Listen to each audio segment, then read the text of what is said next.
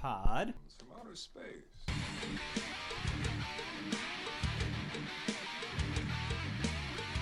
What the fuck is this shit?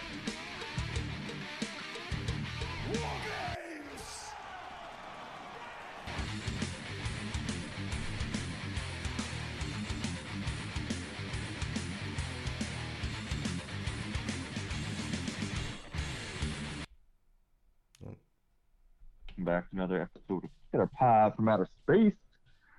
Hi, I'm Jeff. With me, as always, uh, my cohorts, my brothers in arms, my partners in crime, my Amigos. Romeos to my Juliets. I don't know. Uh, yeah, it is. What? The Killer Pod crew. Holy shit! I lost my train of thought in the middle of the intro. oh, Vinny, Vinny, I'm yeah. Hello, everybody. Welcome back. Jeffrey, smooth intro as always. oh yeah, thank you, thank you.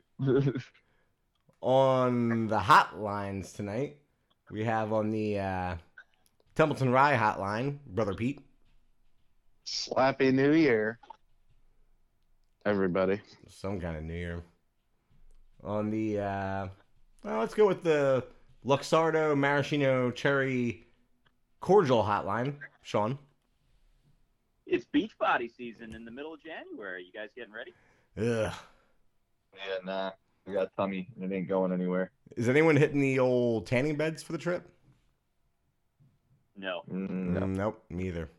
The sun's gonna be glaring off my thighs. Eh, Thirty some years, I've, I've gotten used to that. I am a pasty gentleman, and I Yeah, prefer to, to keep it that way. Wonder if I should. the? Uh, I I I was just thinking about the uh, whole. Is he can only carry on so much like liquids and suntan lotion, and I need like a whole bag. oh, you're not. Yeah, you you're not do a- checking it back. You got to do a check, yeah.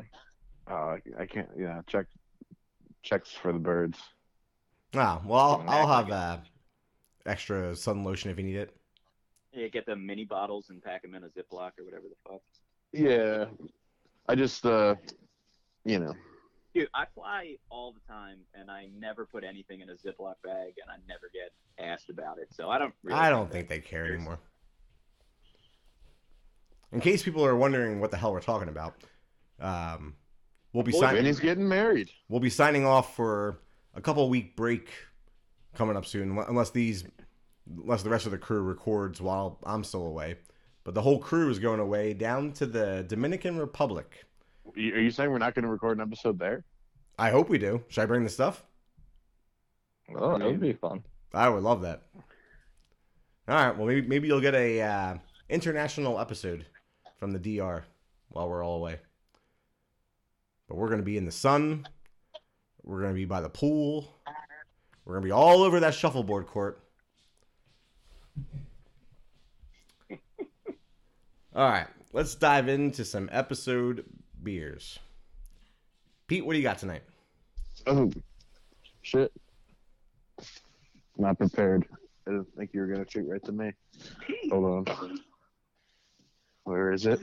Pete, where's your head at, man? Reaching into the cooler. Where's your head at? Where's your head at? All right. Hailing from the great city of Buffalo, New York, I have Resurgence Buffalo Breakfast Stout that I dug up from Sean and I's trip over a year ago. Oh shit, that's, an old, that's an old beer. Yes. Did we drink those when we were up there? Um, I think I. Oh, it's delicious. Yeah, I don't remember Um, if those or not. I think I may have had a sample of it. I mean, that dude was he was just giving he was like giving us samples of everything. He basically yeah. gave us like free flights, and did, he's like, I don't care, I'll give you whatever. Yeah, I remember, that I remember was, you uh, mentioning that. That that brewery was really awesome. Uh, highly recommend going to Resurgence if you're up in Buffalo. Yeah, really nice new. It's like the kind of place you would want to like uh, have a party. Like they they they read, looked like they rented out space. Yeah. Yeah, I think it was you and I getting drunk at the bar, and then uh, like a Christmas party happening adjacent to us. Yep, good stuff. Mm-mm-mm. Sean, what do you got? Mm, I picked up a pounder from Love City Brewing. It's a limited release that I think they're doing for the season. It's the Dream Cycle IPA. Beer with orange and vanilla. Okay. Uh, yeah, I like what Love City's been doing, and I love some orange and vanilla. So this, the, the can art's cool. Looks like a creamsicle. Yeah, the, the whole creamsicle. I mean, not not the can art, but the creamsicle flavor profile uh, doesn't do it for me. It's a uh, New England IPA, Cara Cara orange juice, Madagascar vanilla beans, seven point eight percent. Yeah, that's that's like a more. It's not not like that fake creamsicle flavor. No, I don't think there's any lactose in this, so it doesn't have the uh, the like thicker, creamy mouthfeel. Yeah, yeah. Like I know what I'm talking about, but pretty good. All right, I'm uh, I'm going with a Phoenixville, Pennsylvania staple, uh, St- Stable Twelve Brewing Company. Uh, this is their Hopsicle Cold India Pale Ale. Uh, this style of IPA has been all the rage this winter. I, I think it started to pop up a little bit last winter, but now everybody's doing it this year. And uh, cold IPA, if I understand correctly, it's an IPA but brewed in the uh, lager style, so it's cold fermented, which you know changes up the flavor profile a little bit. I think it has like that lager crispness with still having the big hot bite, fresh hot bite. We'll see what Stable 12 has to say about this style. Oh yeah, it's good.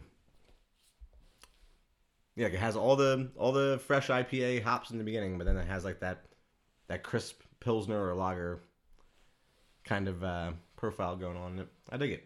But I mean, everyone's doing this thing now. I don't know if you guys have seen it at your local beer establishments, but pretty much every brewery has some form of a cold IPA now.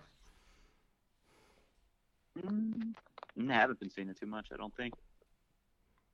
It was all over our beer section today. But uh besides getting ready for the 22 2022 war games, has anyone been watching anything or any news caught their eye? Um, I watched a few duds the last couple of days in preparation Same, for this in Yeah. preparation for this list, and I was kind of like, I kind of figured I had my list ready, but um, uh, oh, I mean, I, I don't know. The one today, I kind of liked it in the end, but it, it was very, you know, it was PG thirteen, which like the movie has to be, especially a horror movie, has to be really well done to be good at PG thirteen at this point. Yeah, You know what I that's mean? a tough. Yeah, PG thirteen Um, tough. and it was a Netflix original. Uh, it was called The Invitation with um, uh, the the main character. She played Missandei on uh, Game of Thrones. Is she's pretty much the only notable person in the whole movie. Um, I, don't know, I wouldn't call it a full on dud. I've heard uh, good things about that one, but from like people that kind of blind watched it, like they just stumbled across it on Netflix, threw it on. That's what I did. and uh, it kind of had like a cool twist at the end. Um, but the other movie I watched last night also was kind of like a total piece of crap because the acting was bad. But then I was like, oh, it kind of. Um, it was called the. Uh, fuck, what was it called? The Retaliators Oh, I never heard of that one. and it had actually really good ratings. And um, yeah, this pastor's daughter gets killed, and then he has to go all like. But then there's like this weird. I don't know. I don't. I don't even know how to explain it. It's like five movies put into one. It was like some, I, the person who wrote it was definitely on drugs. um, but anyway, uh, um, I've been watching uh, the old Yellowstone. God, I love that show. Um, um, I don't know. Everyone's kind of pissing me off this season, uh, except for Rip. and uh, Kevin Costner. Like the daughter's pissing me off, Beth? and yeah, Ah, she does no wrong. you kidding me? She's like she's been in like five fights already. Like Well, the one at the bar, deservingly so. yeah. She can't be just rolling up on a rip like that. Um, and then and then yeah, uh, Jamie, who's played by Jeff's boy, that actor, he's just like He's the worst. he's a fucking idiot. Wes Bentley as Jamie. Mm-mm-mm. But I don't know. This isn't a Yellowstone podcast. so I don't need to get into it. But under the the future Killer Pod Crew network, if we could do a Yellowstone podcast, I am in. I don't know. I don't like it that much. I I am I am unreasonably obsessed. I saw uh, I don't know if it was like If t- Rip and Kevin Costner were not in it, I would not watch it. I mean, yeah, they make it. I, I would still watch it though, and I watch all the spin-offs. I saw it on um, I don't know if it was on TikTok or Instagram Reels, whatever. Uh, it was like, how do you watch Yellowstone? And this couple was watching it like they put saddles on their bar stools and were drinking whiskey and dressed like cowboys. That no, no, no. that'd be me. I fucking love this show. It does. It does make you want to drink. That's for sure. They're Oh, yeah. drinking in like every single scene. Yeah, I get a I get a new bottle of bourbon or rye for each new episode. It's definitely sponsored by Tito's vodka. Also, Yeah, Beth yeah. just Beth, Beth, Beth just puts down Tito's. straight Tito's. Yep. But um, have you noticed like the the bourbons they grab? Like they're grabbing some high quality good stuff. Yeah. Um, great stuff. But back to what you you were saying anything? about duds this year. So, Oh. huh? Nothing. Go ahead. Ah. Yeah, yeah, go ahead. Uh, the duds like have been hitting. Like, there's duds every year, and we, like we watch a ton of movies. They're not all going to be great, as obvious, but they hit different this year for me because like there's been a lot or a few movies that I've been really looking forward to that ended up being duds, or movies that uh you know I caught on a streaming service that had a really interesting, cool sounding synopsis and end up being a dud. I don't remember any uh, years in recent memory where there was that many of those especially like, like the the highly anticipated looking forward to movies with all the streaming services and shit going on right now, plus theatrical releases, uh, it just feels like a lot of content and a lot of it is missing the mark for me anyway. yeah I'll tell they're- you what. What what doesn't have duds is Shutter. Because even like the movies that are just okay are better than. I guess maybe I go into them with less expectation than like a, a movie with like like fucking Halloween, but for instance, no. um, that didn't make your list um, it's every category. Did any did any of you guys watch Spiderhead on Netflix? yeah Uh, no, it's it's a um, that's a Miles Teller movie, right? Miles Teller, Chris Hemsworth. Yeah, Miles Teller is my celebrity enemy. I like I had high hopes for it. Just I don't know, it had like a cool Black Mirror kind of. yeah i mean know, it was thought like didn't man make any of your list. I thought it was a dud. yeah i thought it was a dud. I don't know, cool, like a decent premise for like a Black Mirror, Twilight Zone kind of thing, and it just fell apart. um i had a couple things for news so did you guys see the the new poster and the trailer dropped for evil dead rise Yeah, well, it's like two different things. Like, and I saw um, Studio House was posting about this. The poster looks like garbage. yeah I, at the poster i was it- not It So- looks like some like mainstream bullshit. But then like the trailer has a bunch of like cool looking shit. I, I wasn't excited about the trailer either I didn't watch it, but I Yeah, saw I I, saw like stills. jeff did you watch it No, I haven't seen the trailer yet. It was uh, very disappointing. It it doesn't feel like Evil Dead at all. They're de- they're definitely Oh. going for the dark premise, like the most recent remake, which that was you know awesome. And if they're going to continue with that kind of uh, premise, you know, fine. But the trailer is like painting it like it, it almost looks like it's a you know one of the the Catholic guilt uh, possession movies. There's a lot of like possession stuff going on, which does happen in Evil Dead, but like the emphasis is, is too much on that. There's a lot of CGI. I'm I don't know. I don't know. I wanted to be more excited for it than I am. We will certainly be discussing it in a future Yeah. episode. Oh, it's Wait co- that it'll be uh, what February? It's coming out, Fe- February. Something like that. Not January. Yeah, uh, yeah. No, did uh did any of you guys watch Under the Banner of Heaven? It came in not a tar show. Uh, came out I think last year. No. No. Uh, it was on Hulu. Andrew Garfield. Um, about, Oh, a, about a I murder. I remember hearing it was good. Yeah, it was it was really good. Pretty dark and kind of a slow burn, but uh, G and I watched it while we were sick over the past week, and it was pretty good. Great. Another show to add to the list. I got a ton. Yeah, it's not a very good look at Mormon culture out in Utah, but true story, or based on a true story anyway. Well, Vinny, you should kick uh, interview of the vampire higher up on your list Yeah, it, it's on there. because I really enjoyed it. And apparently, uh, they're coming out with another series that's ba- uh, also based on an Anne Rice book that I guess was about a witch. And Yeah, I forget, I forget and, and, and they're gonna they're gonna call like this the um, and then there might be another one they're gonna call them the immortal series or whatever okay. they're gonna be somehow linked i guess Yeah, I'll definitely be Um, watching it. I just started uh, Tulsa King, oh yeah uh, which I only watched the first episode and I really dug it. I got 1923 going on, but that's only Def- definitely got to keep the subtitles on for old stallone yeah. Yeah. it's like He's a little mumbly. what it is. Uh, Oh, that's guys- funny that you said that because I did turn the subtitles on like halfway through the episode. what the fuck is he saying Uh, do you guys see they canceled 1899 on Netflix already? yeah, I, I couldn't even get into that one. There's a I hadn't. I feel like I don't know if it keeps happening because of people like me, but I didn't even want to watch it expecting that it would get canceled.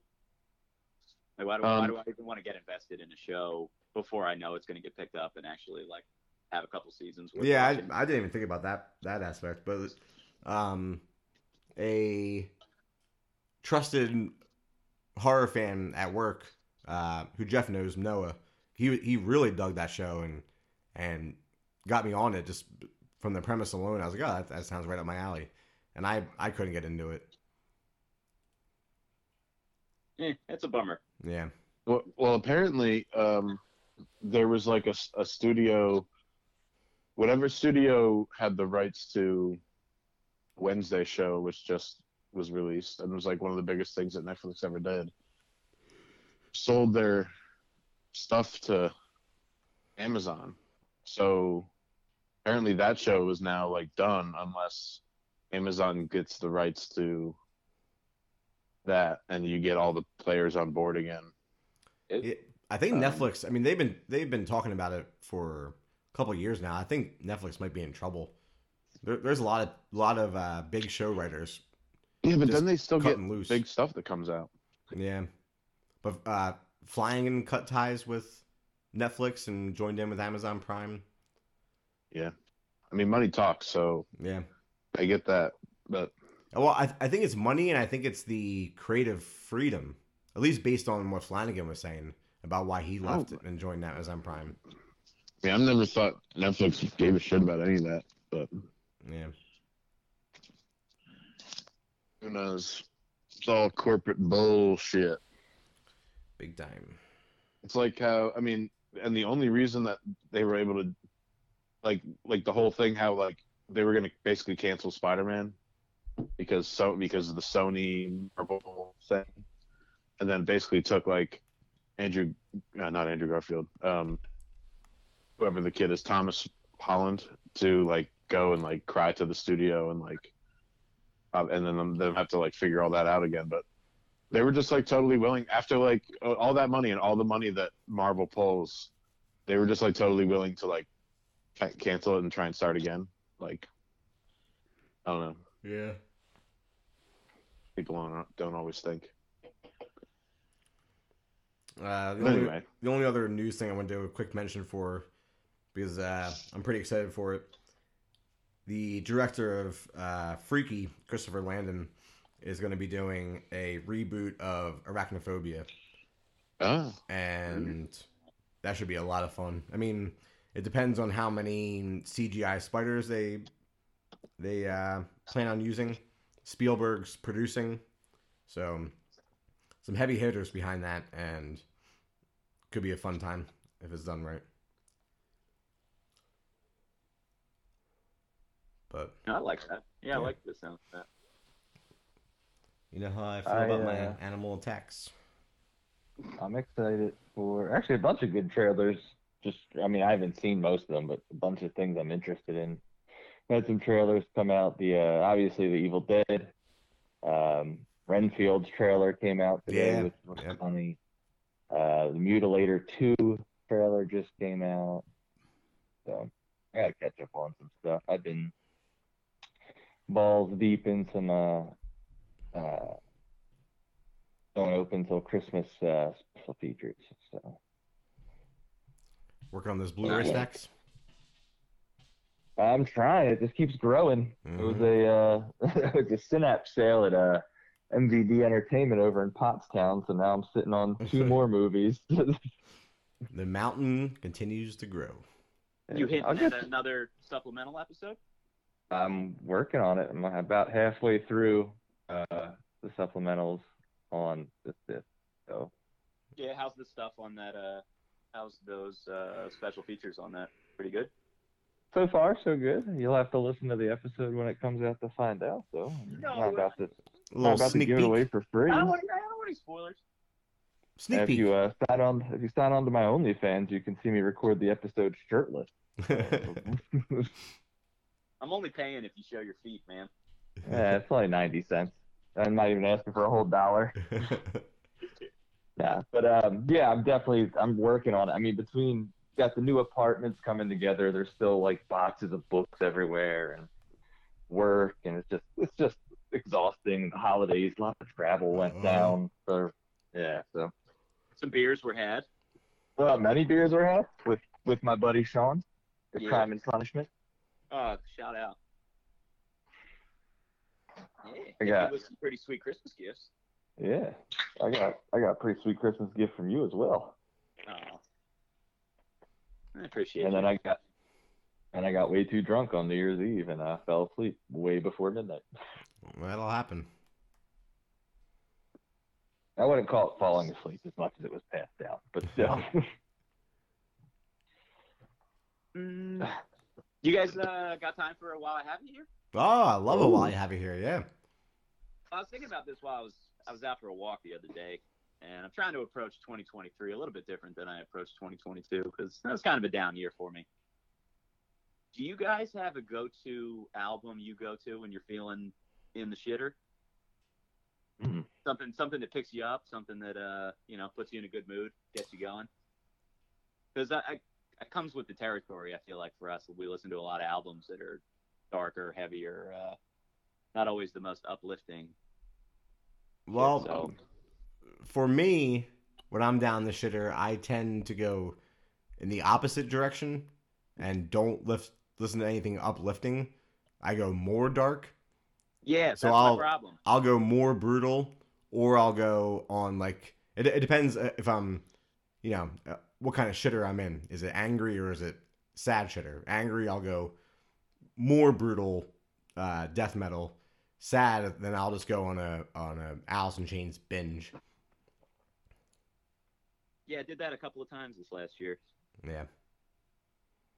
But I, I should strive for something more uplifting, which would be uh what would be more uplifting? I don't even know. I guess I don't listen to anything uplifting. I know, right? Yeah, I pretty much do the same. I, when I'm sad, I listen to sad music. So Yeah, I don't really. I don't know. I haven't been sad in so long. Uh, no, I'm kidding. Uh, no, I I generally uh don't have like a album or any particular music I put on. I just kind of. I don't even know what I do now. that I'm thinking about it. I'll tell you One what. that what came- one that came to mind for me was like Meatloaf, "Bat Out of Hell." like that. Yeah. Yeah, That like that album always puts me in a good mood. Not Well- that I go to that like frequently, but like not that I've ever, you know, seeked it out for the purpose of, you know, uplifting me. But if there was something that was going to do it, it'd be pretty much anything uh, '80s hair metal across the board. Good call. Even the ballads, like something that gets you singing, but not in a down the dumps way. Something that gets you like Yeah. banging on the steering wheel a little bit. Municipal Waste was another one that came. Oh mind. yeah, yeah, that's a good one.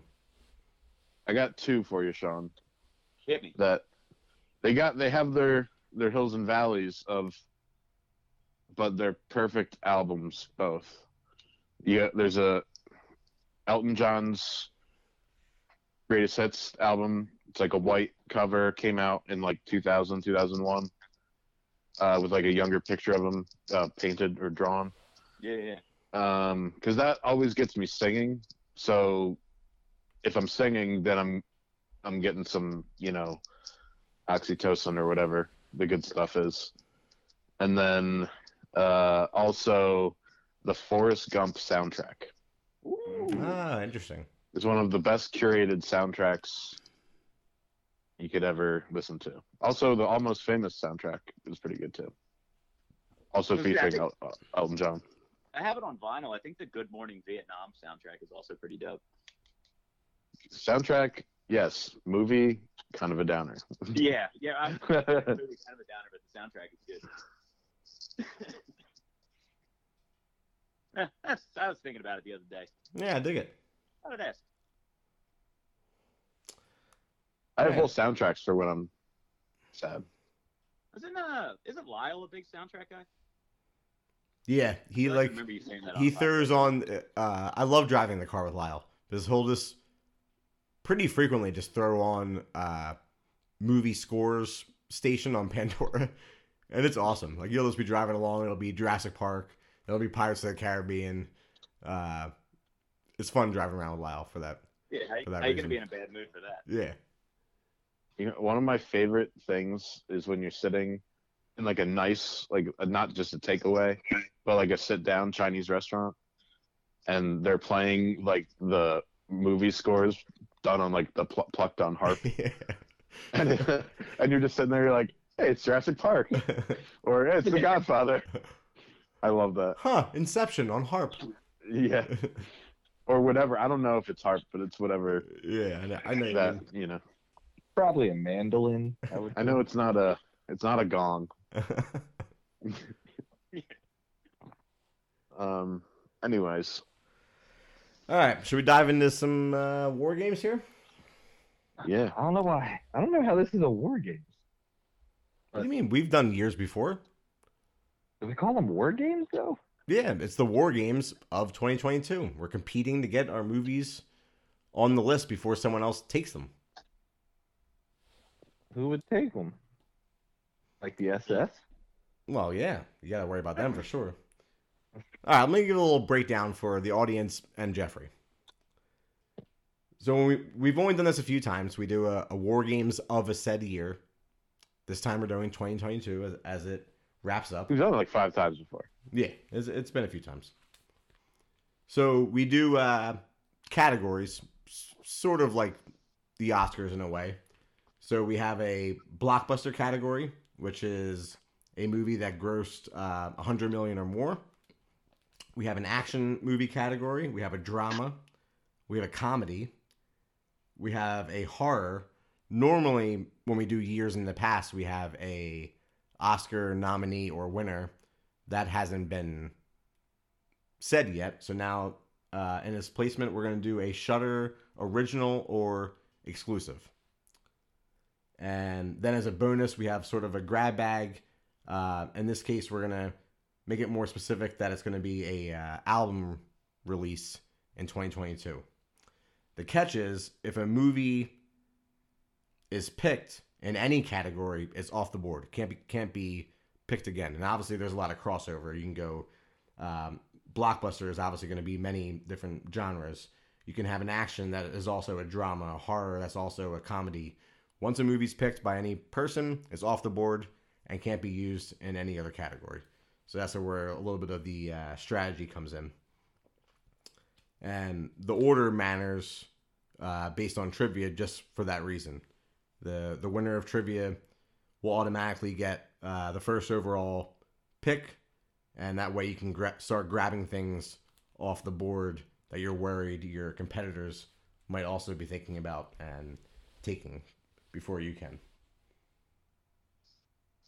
Uh, this is a unique one. Like, I mean, there's certain genres and categories that I think are strong and has a, a long list, and I'm not worried about. But there's other other genres or categories where the list is very short, and I'm worried about movies getting taken off that list pretty quickly, and there's not much backup.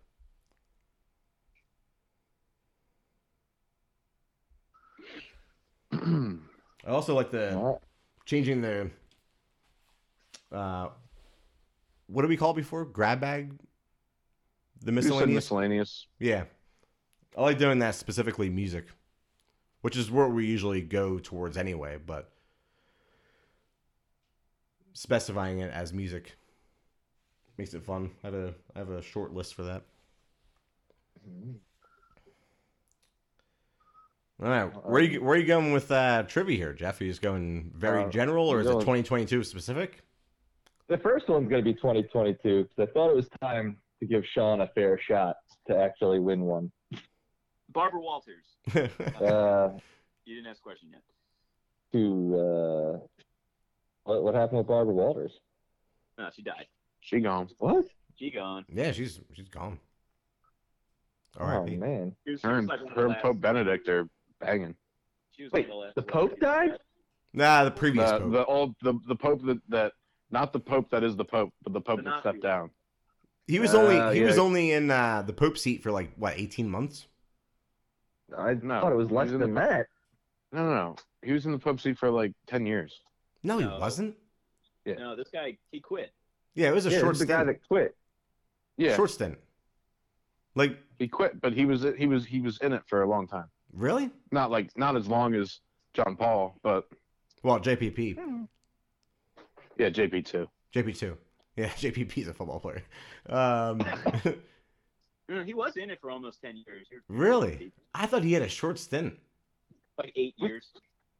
He wasn't. He I wasn't. was weird 'cause He wasn't getting that didn't much done. Well, no, they none of them do. But he Well, was. they don't Was do it him? anything. They just sit around and act all holier than thou. Was it him or the current pope re- that was like the hip pope and was like, oh yeah, like that old jargon isn't flying anymore. We're we're doing new woke Christian stuff. We're all gay. Yeah. yeah. Condoms are cool. What's cool? Um, Condoms. nah. yeah, That that's was- the, that's the current guy, uh, Yeah, that, that's the current. Francis. Okay. They're not cool though. They're necessary. Not cool. They're nec- yeah, they're allowed. I should say. There you go. Um, but yeah, here we go. All right. First, uh, the first trivia question. Hopefully, Sean, I'm rooting for you. Thanks, buddy. Which country took home the 2022 World Cup? Argentina. All right, Sean. Sean. Finally, the fact that Pete even knew blew, blows my mind. But, Yeah. So we were, we were just talking about the Pope, and he's from Argentina. Wow. Ah. Way to tie that in, Jeff. For some reason, the first thing I was gonna say was Germany, and I knew that wasn't correct. Dude, I was Uh, uh, pretty close to saying France. All right, Sean. That, that's a that's a strong advantage in this one. I think Yeah. Uh, I don't know. I get to go first. you get to go first. Yeah, because there's no real. Yeah. Um, or you, you could choose to go second if you want. I mean, Nah. it is your choice if that's what you would like. Nah, first sounds good. All right. yeah. And then for you two jabrones, uh, I didn't really have anything else. All right. I mean, I'll throw. I think I got one. It's, it's off the beaten path for you two. All right. Uh, what artist is responsible for the two most famous works of uh, paintings in the world? What? Leonardo da Vinci. Wait, Yeah. Ah, I didn't even hear it. Damn it. Go, yeah, Cole. Peter. Bonus points Yeah, if I can name them. Can I name them? Yeah, if you want. It's the Mona Lisa and the Last Supper. The last super, I believe, is how it's pronounced. It's Italian. I wouldn't know. But anyway, yeah, cool. Yeah, a little off uh, the horror path. So, All right. Some general. so trivia. Sean, does Sean have all the categories? Mm, Everyone's, yeah, I think so. Everyone go with categories. Okay. All right. So Sean's going first. Pete second. Me third. And then should we do it snake style? No, All right. Look at him. Look at him trying to. trying to take two in a Trying to make the trivia moot. Uh, No, the trivia wouldn't be moot. yeah, it would. You if still won first snake, overall. then Okay, but then you're picking two back to back. That's true. Hmm. I actually am not too worried. So having one overall, I don't think matters all that much. I think me. it matters. Yeah. Uh, are we just? You want us to text these in, or are we just announcing them ourselves? Well, this is the Uh, first one of these we've done where Jeff didn't make his own, so text it to Jeff. Yeah, give me the text. All right. Shit. All right, Jeff. I'm sending it to you now.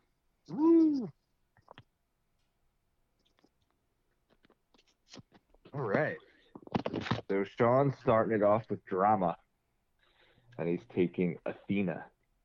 Yeah, I think this is the category I probably saw the least amount of films in. yeah, kind of surprising, right? Um, I only have two written down for this category. Yeah. I don't. I don't even. I have like this and a couple of other movies that are cast just for drama. Uh, yeah, I just watched this. I think this was a Netflix original. Before I say that, I should probably check that, right? But um, yeah, this this movie. I don't really. I don't know if we really want to dive deep into a synopsis because we're going to talk about a shitload of movies, but uh, this is a French film. Um, and it revolves around the story of three brothers um, responding to the death of their youngest brother and starting a bit of a revolution in France. Uh, so there's a lot of action, a lot of drama, uh, a lot of like really awesome imagery. Uh, the movie is very well acted uh, and was really, really enjoyable. I thought uh, pretty intense at times, and I don't know if you guys saw this or not, but No, I didn't catch this, but now I'm kind of intrigued based based on what you're Uh, telling I, us. have, I haven't even uh, heard it deals with like a lot of modern uh, shit with the police and right wing activists and a French revolutionary setting. It was pretty cool. Hmm. It's on my radar, and I almost watched it the other day, but I figured that you would because you had mentioned it, so I figured you were going to talk about it. So I didn't watch it, but I, I will. Yeah, there's a lot of the first ten minutes of this movie was really, really awesome and really intense. And if that doesn't, if the first ten minutes of this movie doesn't grab you, then you probably won't like it. But check out the first ten minutes. Interesting. All right. Athena, huh? And it, it was Netflix. Yeah. All right. Uh, Uh, yeah, I should have just looked at that. But yeah, Yeah, released well. Yeah, it was released on Netflix September. Uh, premiered at the Venice Film Festival. Yeah, I don't know if this this I don't think came out in theaters locally. I think this was distributed by Netflix. All right. So A Sean lot of has- times when it's like a lot of times when it's a uh, foreign film, Netflix will acquire it and put their stamp on it. yeah, Yeah. that's exactly what they did with this one. Yeah. Um, all right. They do that. Sean they do that has drama off too. the board. Oh. What did you say, Pete? I'm sorry, I missed that. Oh, I was just saying they do that with TV shows too. They've done it Yeah, in the yeah. past. Yeah, Um, so it wasn't exactly an original, but definitely acquired and put out by Netflix for for us, our benefit. All right. So Pete has sent in his. He's going with the blockbuster pick, and he's taking the Batman. Oh, you made me nervous. Dude, I forgot this movie came out this year. Yeah, it feels like it was so long ago. Yeah, it was really one of the first um, things I feel like we had to look forward to because it was March, I believe, early March. Yeah. Um, but uh, yeah, did we see this? Think- No, I saw this by myself. Nah, I think. yeah, I saw it. Um, but yeah, I mean, I don't. We don't really need to get that far into this. I mean, we did a whole episode on it. I'm imagining that anybody who listens to this saw this movie. But awesome um, new rebirth of the franchise. Um, looking forward to what they're going to do with it in the future. Um, hopefully, it never crosses lines with whatever they're doing with the Joker too. Uh, even though I do love Lady Gaga, but I don't know. I don't know what to think about that whole thing. And was that just rumor that is it going to be a musical? No, it's not a not a rumor. Yeah, Yeah, I don't know. And they leaked like the her in costume has already been leaked. Like they're filming it currently. Yeah. So, um, yeah, uh, But DC's already getting away from Pattinson as Batman, right? No. no, Oh, good. All right. I mean, there's been so many rumors going around. no. There's a rift of there's a whole thing, and and apparently, uh, Wonder Woman, Ben Affleck, and one other person. I don't know if it's Aquaman uh, or somebody else. Apparently, is getting is in talks to sue DC or the studio because they were promised movies that because apparently oh it's Henry Cavill uh, from Superman Yeah. Because so apparently there's this whole thing that at the end of Black Adam like he comes back as Superman, but then Yeah, they just that. announced that, that that's not happening. And for like uh, Dwayne Johnson just literally made like a public statement like apologizing for he's like look I'm happy with what the movie we made. He's like I'm sorry. He's like doesn't look like anything else is happening in the future or whatever. I don't know. Again this is kind of what we were talking about earlier in the episode about studios and rights and So why why is Henry whatever the fuck they Cavill out? Is he just working on other projects? I guess, or they or they found somebody else that they want to play Superman. I, I don't know. I Hmm. mean, I never Uh, thought that he was particularly good. I But Sean I- I just I just want some consistency, you know. Yeah. I think yeah. Sean Gunn is going a different direction. DC's a Um, mess. And and Yeah, James Gunn. shit show. with the way Marvel's faltering, like this is the time that DC could be taking the reins, and, and they they just can't get it together. It's other than I in just- their in their animated movies. Their animated movies are far superior, but with And the, Peacemaker. Peacemaker is one of the greatest comic book things ever adapted to screen. Yeah, Peacemaker was awesome. yeah, I still gotta watch that too. Senor Cena. Ba-ba-da-da. He's uh, got a big old bald spot in the back of his head now. I saw he was wrestling last week. Yeah, Crazy. they're not as dude. bad as Shawn Michaels. No, but it's just like holy shit. We're at old Cena. I can't believe it. That match was, Uh, was kind of fun. Yeah, I enjoyed it. Yeah. Who did he wrestle? that was like a tag team thing. Uh, Him and Kevin Owens versus uh, uh, Sami Zayn and Roman Reigns. It's a Yeah. fun match. Cool. all right. Vinny All right. is also going. I'm sorry. Vinny's going with the blockbuster as well, and he's taking Top Gun Maverick. This is very fitting for the blockbuster category. It, it's one of the most anticipated because it was delayed for so long because of COVID, and the most fun I've had in a theater experiences in as long as I can remember. Um, I was waiting for this movie for a long time. Uh, my dad and I were really excited to see this one, and then it got delayed for for COVID and put in the shelf for what three years. And you would think a movie like even with it being in the Top Gun franchise and Tom Cruise being on the shelf for three years would almost kill the movie. And this thing just did gangbusters in the in the box office for good reason. It was spectacular uh, visuals, incredible um, sound. Like if you go see it in IMAX, it was it was mind blowing, and the story was fun. It hit all the nostalgic marks for the Top Gun original, bringing back Val Kilmer. Uh, you didn't even need great performances out of this, but Tom Cruise was great. Jennifer Connelly was great. Uh, Miles Sand or not Miles Sanders. Uh, Miles Teller was uh, awesome in it. It was it was just, huh? Yeah, I know you don't like him. Well, so uh, is there any backstory for that? Yeah, he's a terrible actor, and he seems like a douche. I don't know. Yeah, but he's a Philly. Yeah, I don't care about that. I don't think he seems like a douche. He seems I like feel a, like he does that for clout. I don't think he actually gives a shit. I don't know. He seems all right to me. There was definitely rumors that he was a pretty big douchebag, but Oh, I really? don't know who it is. Yeah, I don't know how true those are. Like like on set stuff. Yeah. Hmm. Well, whatever. Uh, this movie is a pleasure to watch. Uh, it is highly rewatchable. It's a ton of fun, and like I already said, the visual and uh, audio spectacle that it is just makes it the perfect blockbuster. And I wish I saw it more times in theaters than I did, especially in IMAX. Like this thing was just prime for an IMAX viewing.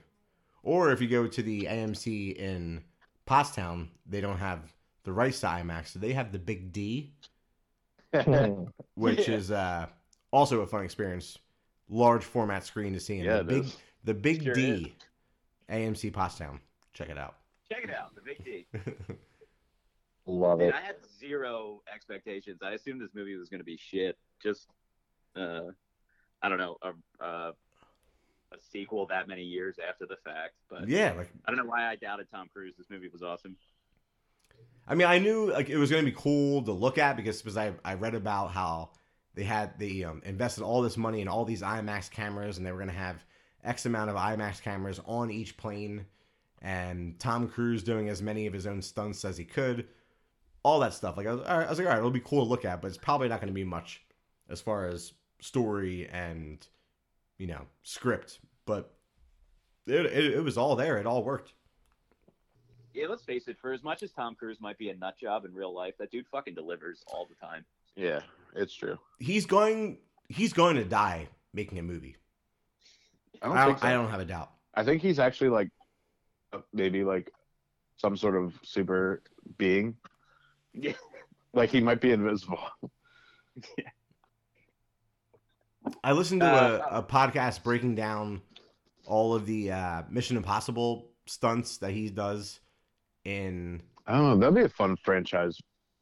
What? Yeah, yeah. Talking about doing like the whole like you know it's like mini war games. Like It's not even. It's not that many. There's I mean, there's like five. The one that's about to come out is like seven. Is it seven? Ah, I think it's seven. But I mean, the stunts he does in that, especially uh, the most recent one, I mean, it, it's unreal. Yeah. Dropping out of planes, flying helicopters, hanging off cliffs. I mean, he'll do everything himself. Dude, one thing uh, you might have touched on it, but that I loved that they did with this movie was how they treated Val Kilmer's character and their like friendship, and it didn't feel super shoehorned in what his like actual condition is is in real life. Uh, I don't know. I thought it was nice, nicely done. Yeah, it's, and it, it's uh, pulls on the heartstrings. Yeah, it sure did.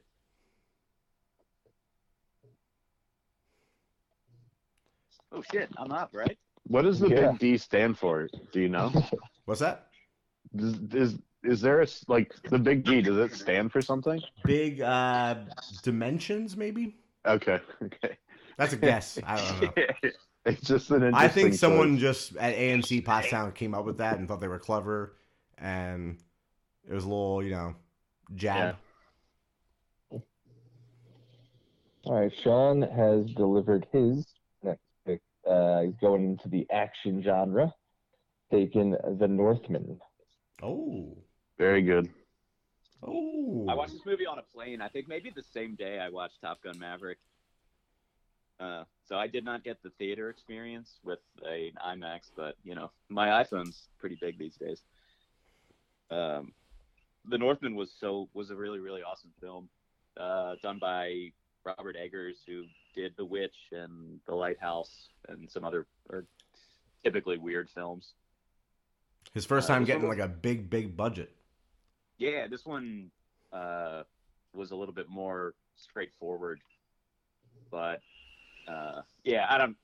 Again, I don't really want to go into synopsis too much. This is just about a, a young Viking prince and his search for vengeance. Uh, against uh, against the people who killed his father.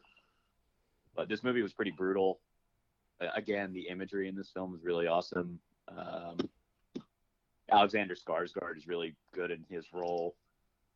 Um, a bunch of people pop up in this movie too. Willem Good. Dafoe Oh, is Yeah, William loony as hell. Willem Dafoe, Bjork as Bjork. Uh, fucking makes me laugh every time. Uh, but Ethan Hawke, Nicole Kidman, Anya Taylor Joy. She seems to be popping up in a ton of movies these days. But yeah, I love this movie, and This is I the- definitely need to rewatch it. the first role I can think of where I hated Nicole Kidman. Yeah. She is a whore. Oh yeah. Whore. Oof. Did we do an episode on this No. or no? No. We definitely talked. We talked I about it, know we but we talked didn't do about a it, whole yeah. episode on it. I don't I know. understand why this movie got so much hate this year. It was it was not well loved at all or well received. Really? Yeah, it's weird.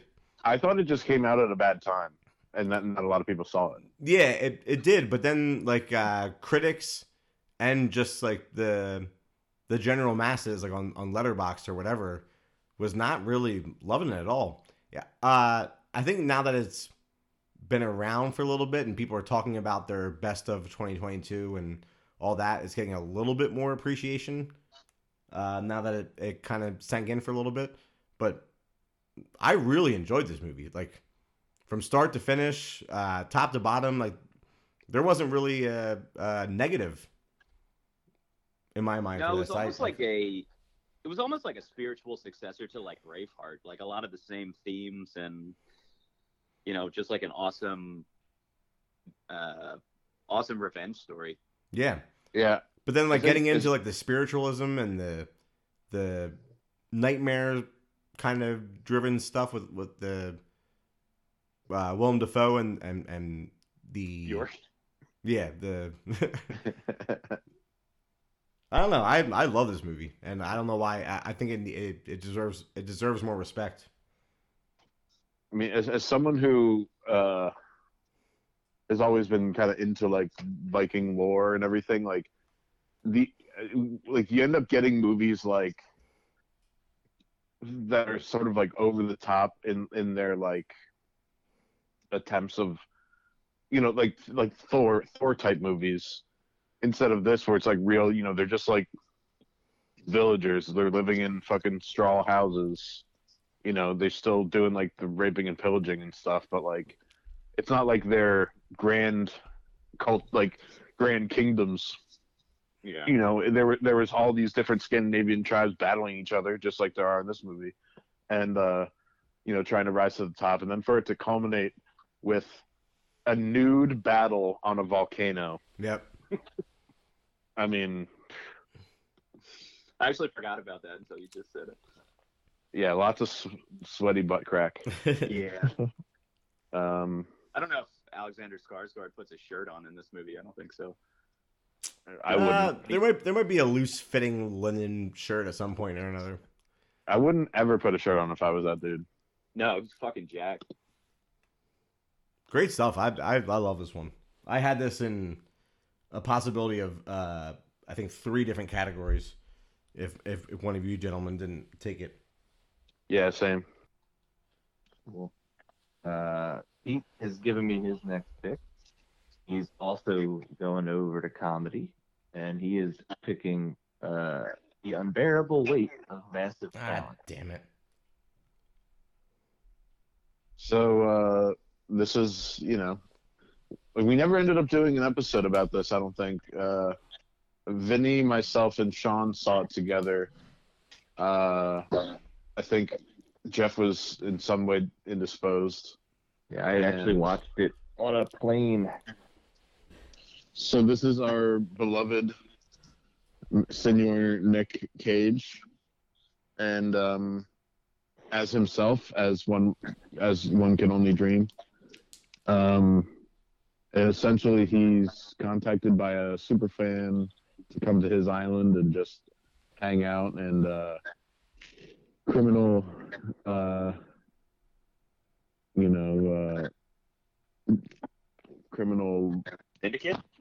syndicate uh, gets involved, and you know, madness ensues, and it's just a good old time. I've only I haven't watched it again since we saw it in the theaters. I need to. Yeah, I was gonna say the same thing. I haven't rewatched this, and I need to because I want Gia to watch it. Yeah. I had Um, I had a I'm- ton of fun with this. I mean, I had high expectations going in, and they were all fulfilled. Like I had so much fun with this. Yeah. It had good action, good laughs, uh, all kinds of good references, and uh, I guess Easter eggs you would call it to uh, Nick Cage's filmography, and so much fun. And like you guys said, I, I can't wait to rewatch. it. I'm surprised I haven't yet. Yeah. Uh, dude, I see the clip on on him all the time where Nick Cage and Pedro Pascal are talking about their favorite movies. and Pedro Pascal tells him that Paddington 2 is his favorite movie, and Nick Cage is like, "What the fuck is wrong with you?" and then they re- they watch it, and he's like, "Oh my god, you're totally fucking right," which is true because Paddington 2 was great. Do I have to see Paddington one? It helps. Both of the both of them are really good, but Paddington 2 was awesome. All right. You could just watch Alright. Paddington 2. All right, Vinny is uh taking his drama pick now. He's picking Hustle. So, Yeah, I think is, we that, is that the stripper movie? No. This is the the Adam Sandler Oh, Bat- the basketball NBA movie. movie. I think we uh, touched on it on the Adam Sandler list. Uh, it didn't make it right on the Oh, it did. It did. No, I think I threw it on there. Okay. Yeah, I mean, this was um, way under the radar. Like, I don't think anybody really knew it was coming. It just it it's one of those movies that's dropped on streaming, didn't hit theaters, and was a pleasant surprise for a lot of people. Now there is definitely some bias because it is centered around the Philadelphia 76ers. So there's especially from my part and our part, definitely some bias. But because there's there's uh, Sixers uh, players and Philadelphia media that makes cameos and appearances in this, which makes it a lot of fun for us as Philadelphia fans and natives. But even with that aside, it was just a really well done movie by Adam Sandler. Well acted, like great on uh, on court action, like, like basketball scenes that you could tell were not uh, like choreographed by non-athletic or non-basketball people. Like it was really well done with the on-court stuff, and it was just uh, it was a, a great sports drama.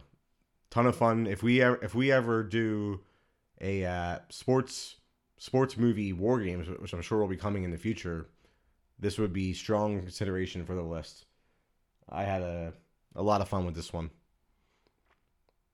Yeah, this movie reminded me a lot of Rocky, with especially with like the Philadelphia themes and the uh, Training sequences. Yeah, the the montages and the training sequences, and you know, and, and underdog kind of becoming the guy. But you know, it hit in all the right places for me. I thought this was a lot of fun, and uh, you know, somewhat heartwarming, and it being a Philadelphia movie definitely didn't hurt. Yeah, I mean, you have uh, Adam Sandler was uh, leading the cast. We also had Queen Latifah.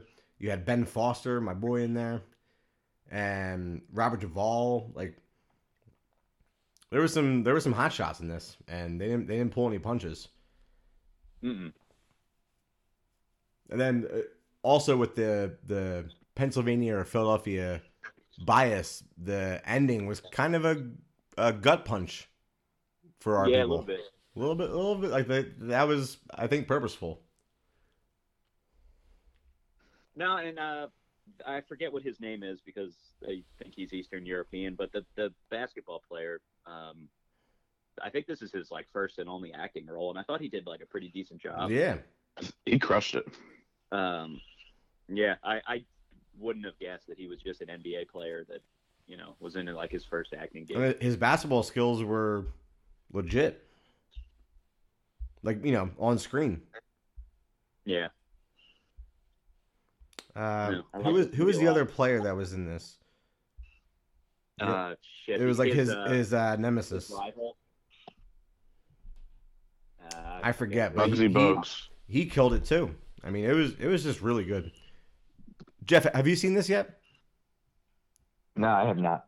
You will. I mean, I, I promise you, you will dig this movie. It was, especially as a basketball fan, you'll you'll really dig it. Even just the the cameos alone, you'll have fun with. Yeah, for sure. Um, and then again, as the Sixers fan, I just thought it was really cool how hard they were pushing Joel Embiid to be in this film, to the point where Adam Sandler took him out to dinner to try to get him to be in it, and he was like, "Nope, it's during the season. All my thoughts and efforts are towards the game. I have no time to be in your movie." And uh, Well, this was filmed like peak pandemic 2020. So they were. He might have been in the bubble too. I, yeah, maybe. Because I remember seeing interviews on. Uh, I remember like back when like like the the late night hosts were still like recording from home, and they were like zooming with Adam Sandler, and he's like, "Oh yeah, I'm I'm in this Airbnb in Philly." Yeah. So it was pretty early on.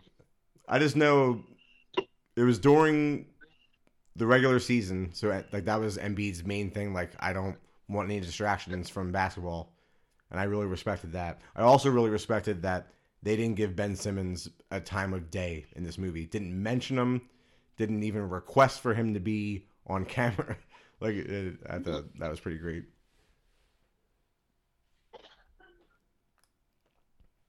All right, another drama off the board. Drama is slim pickings. Pete, Yeah. I don't know what your plan is, but you're in trouble. I think.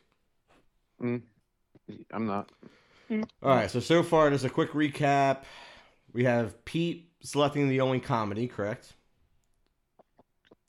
Yep. We have myself and Sean selecting a drama. We have Sean selecting an action, and me and Pete selecting a blockbuster. Yep. All right. All right. And you're about to get your next comedy. Okay. Sean is uh, going with Chip and Dale's Rescue Rangers. I'm gonna guess none of you guys watch this movie. What is it? Nor nor will I ever. No, dude, you should. What was it? Chippendale, Chippendale Rescue Rangers? Is it a is it a documentary? No, dude, it's a animated movie, but it's more reminiscent of like Who Framed Roger Rabbit than probably what you're thinking. Hmm. Dude, I watched this in Seattle with my buddy in GF, and we fucking giggled and laughed at it. Uh, a lot of people on this podcast are probably like, "Why would you pick this movie?" But I swear to God, it was funny. It's super meta, and uh, it revolves around Chip and you know Chip and Dale, the like little chipmunks, Yeah, yeah. Who, where? the, Alvin. the Disney characters. Yes. Uh, Jeff and Vinny, I guess maybe. Oh, yeah, I know. No, I just I'm went sorry. But like, Alvin. dude, it's it's like 30 years after Chip and Dale were relevant, and they're both has been.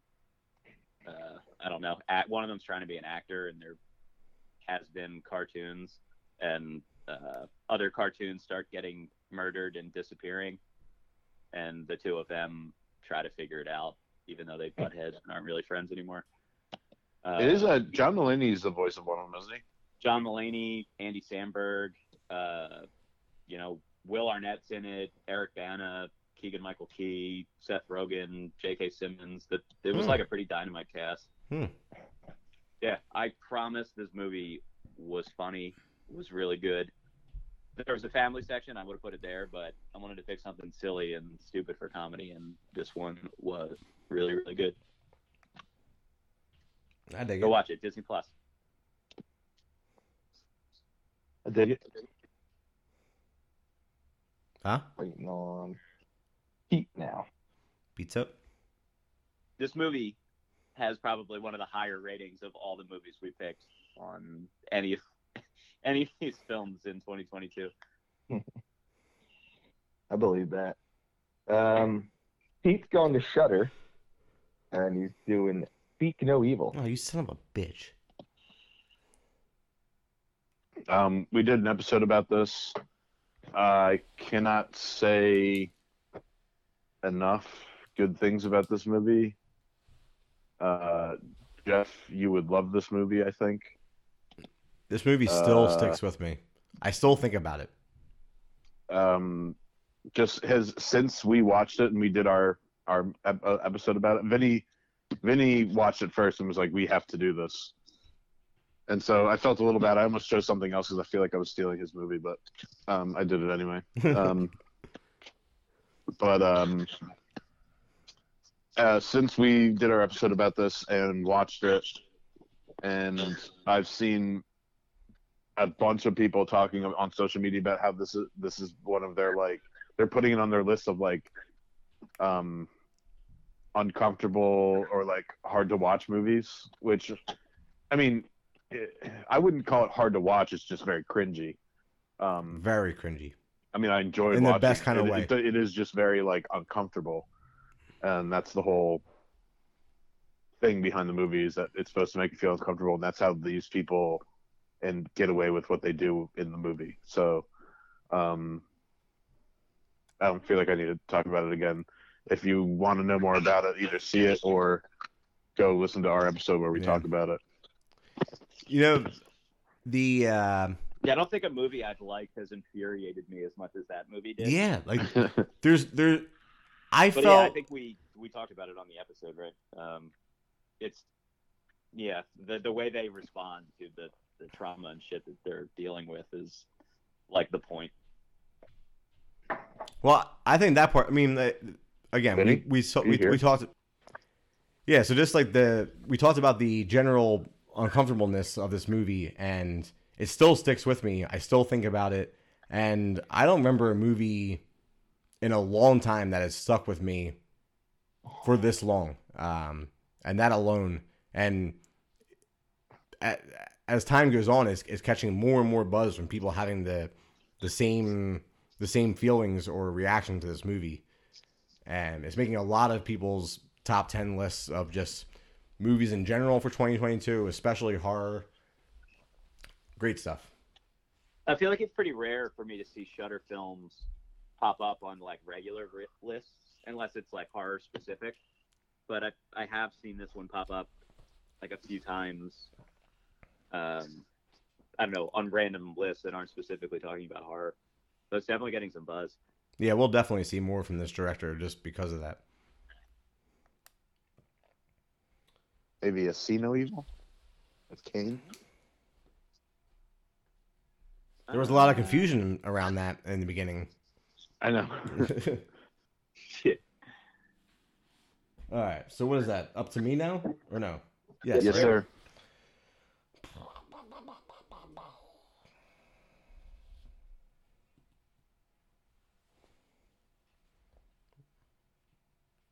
All right. Text Jeffrey here.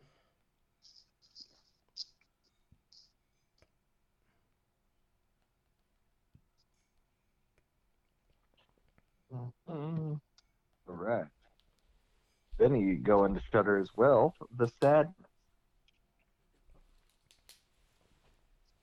This is uh so Speak No Evil was number one on my shudder list. The sadness was right behind it, uh strictly out of kind of uh shock value. Shock value that worked really well for me.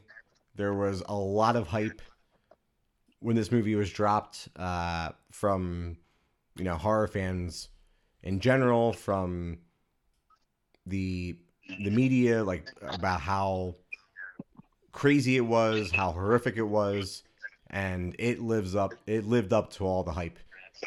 In my thoughts, uh, it, it's on the zombie rage virus uh, spectrum, which has been done many times before, but this is done to a whole other level, where the rage virus is centered around people being like horrifically violent, violent and acting out in like unspeakable ways.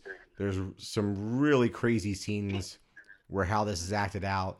You have a uh, a reoccurring villain that pops up in the movie, like kind of, kind of by accident, just ends up being another one of the crazed, the crazed killers, but uh, keeps coming up and doing all kinds of really wild stuff.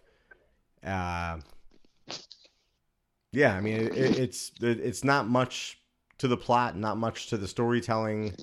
Uh, there's some COVID fears and stuff worked in there because of the times that we're in, but it's played in a whole different way, obviously.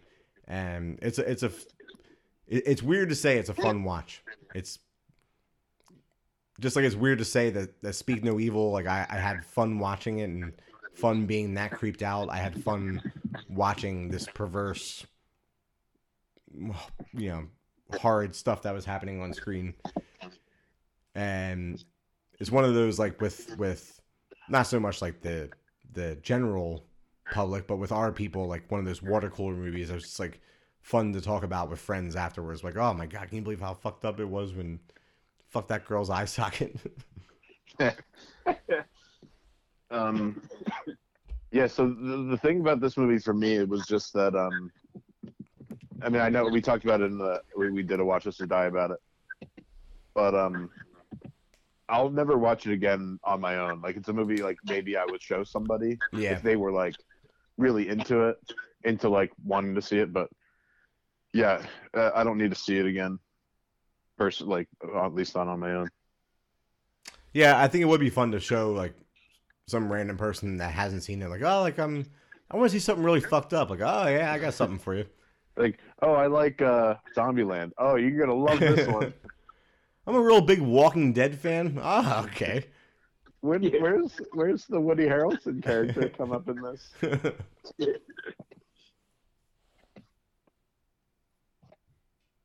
All right. so we got two Sean, shudders off the say about board. sadness, or- Yeah. And you're about to get the last shudder. Oh, uh, we're going- Sean, Sean's going there too. Um, he's picking Deadstream. All right. Yeah, you, Uh, did, you did mention in the uh, the old text messages that you like this one. Yeah, I asked Pete if he watched it. He said he hadn't. Uh, I know you had, and you enjoyed it. I thought about picking another one here, but I thought this movie was pretty fun. Uh, I don't know if this movie had any sort of budget. You know, it's basically just one guy. Um, he's a streamer, and he's like, uh, know, he got banned from streaming for whatever reason, and you kind of fucking hate the guy. Uh, he's pretty annoying, and he you know, gets his platform back, and he's doing this extreme stunt because I don't. Uh, uh, he's uh, fuck, he's getting ad revenue from whatever company's sponsoring him to do this. Um, and he goes and stays in a haunted house. You don't really know what to expect. Like you think it's kind of bullshit most of the time, and then it gets like, it gets like pretty creepy, and then kind of funny with the practical effects that they ended up using. Um, I don't know. It's kind of a wild watch. I I was sick when I watched it, and I ended up enjoying it a lot. Uh, I I didn't really see it going the way that it did. I thought it was going to be like it's it's kind of a found footage film, and uh, Yeah, it's definitely Yeah, in that, that found footage vein, horror comedy. For Yeah, me, sorry, go ahead. yeah. Go ahead. No, no, no. Go ahead. Uh, this is definitely one of those ones I would have felt differently watching it alone versus how I got to watch it. It was it was a little bit of a group. It was like it was me, Steph, uh, Lyle, and his partner. So like that was cool. Uh, watching in a group and having those laughs like together. I don't know if I would have had as much fun with it watching it alone. Yeah, I, I did. I did laugh a couple of times, and you know, it, it was weird. Like at times rooting for the guy, and at times definitely rooting against him. Yeah, in general, he's uh, kind of a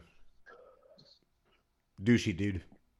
Yeah, but then you think about it, and he was basically one guy, and you know, one girl for a while, uh, like just two people acting in this entire film. It was pretty cool. I don't know why it's- it has a sequel, especially I'm a little that I- I don't suspect for that that. quick. I mean, that was Yeah, like what a three month turnaround, Yeah, I don't get that unless they filmed them at the same time. But or it was on the shelf for a while or something. But that was very quick for a sequel, and I don't know if it needs a sequel.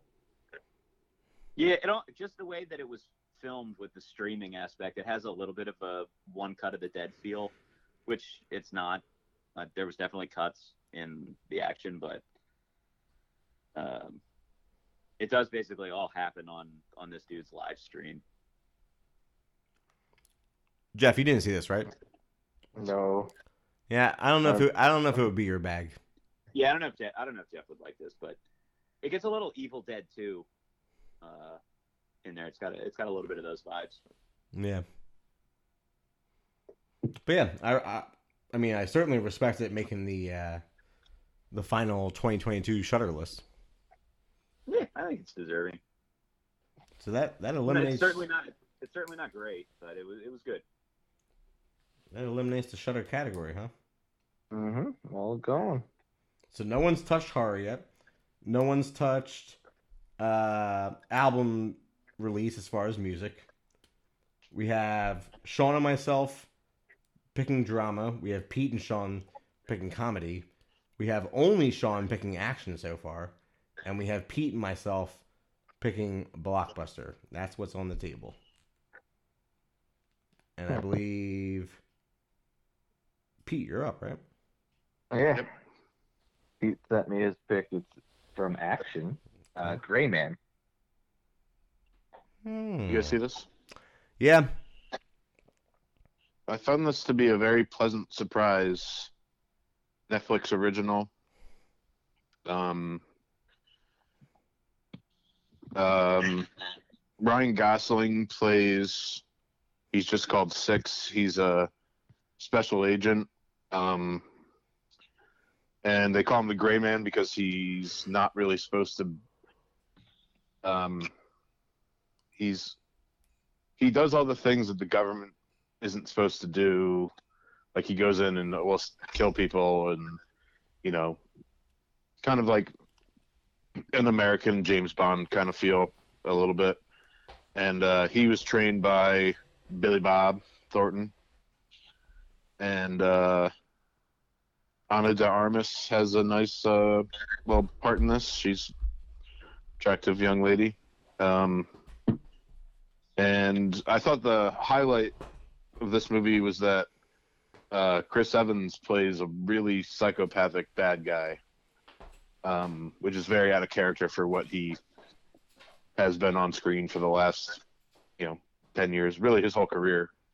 Um, um, he's just like ruthless and seemingly unkillable, and their their former they used to work together, and then uh, Chris Evans went to be kind of like a henchman for bad people.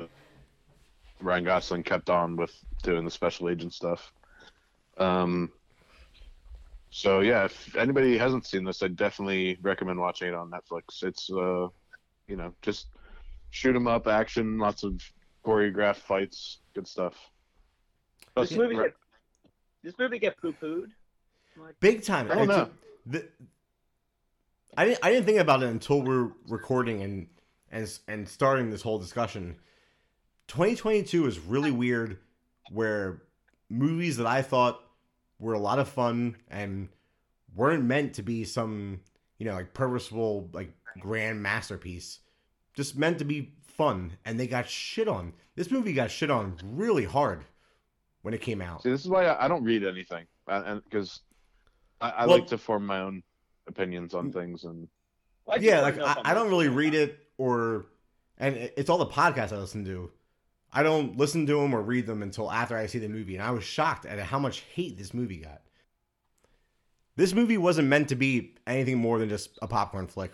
Uh, released on Netflix with some big names, and that was it. And just people were hating on it. Like Chris Evans, you guys already said, like he was a cool villain, and Yeah. he specifically got shit on for the kind of villain he was. But like, it, it was campy, but I think it was meant to be. Like it, it wasn't supposed to be serious. But Yeah. I, I had fun with this movie, and The only thing I can, I, I I- like, I, and I'm not saying, I'm not uh, poo-pooing Ryan Gosling because I, I love Ryan Gosling. I think that he's easy on the eyes. He is kind of a hard sell for me as like action hero, but he, I think he does it well in this movie. So if I could see if someone going into it would have like a criticism about that, but I mean, I thought he did it well. So Yeah. I don't know. I don't get the heat. And you know, this like the, the movies haven't been picked yet, so I guess we'll get into it later after we're done. But some of the movies are getting love this year, like love from everybody. I didn't see the appeal at all in some of these movies, like complete duds for me. But we'll see what happens with the rest of the picks if any of them get picked by you guys. But maybe we'll tear them apart together. We'll see. All right, so Sean? Yeah, I didn't see this movie. Uh, I feel like I was turned off by the negative reviews and kind of a blase description of what the movie was. Like, do we need another CIA's most skilled operative movie? Yeah, I'm a- it does have a little bit of that. I'm a feel to it, sucker. but I'm a sucker for those. That's why I felt like it needed what Chris Evans brought to the table, which was a really hateable, over the top villain. Nah, I'm glad to hear you guys say it because I, I do sometimes get turned off by like shitty reviews. But then I love movies that suck, so I don't know. Um, I don't know why I didn't watch it. I should have, and I will now. Give me a shark attack movie and a CIA operative movie, and I'm in. Put the two together, I don't even know what would happen. All right, is that me? Uh, Am I next? yes. Um, yeah. Hmm. Drama, Nobody's drama. touched horror yet. Nobody's touched music yet. Um, you know what? Maybe in the vein of what we're talking about with the Gray Man, I'll continue with the action and go a little freaky.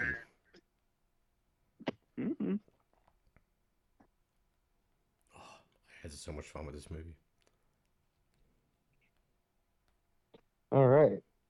Over to action for Vinny now, and uh, he's picking ambulance. Oh yeah. Oh yeah, I mean big time action. Did you guys see this one? Uh huh. I did Oh, not. Oh, it is fun.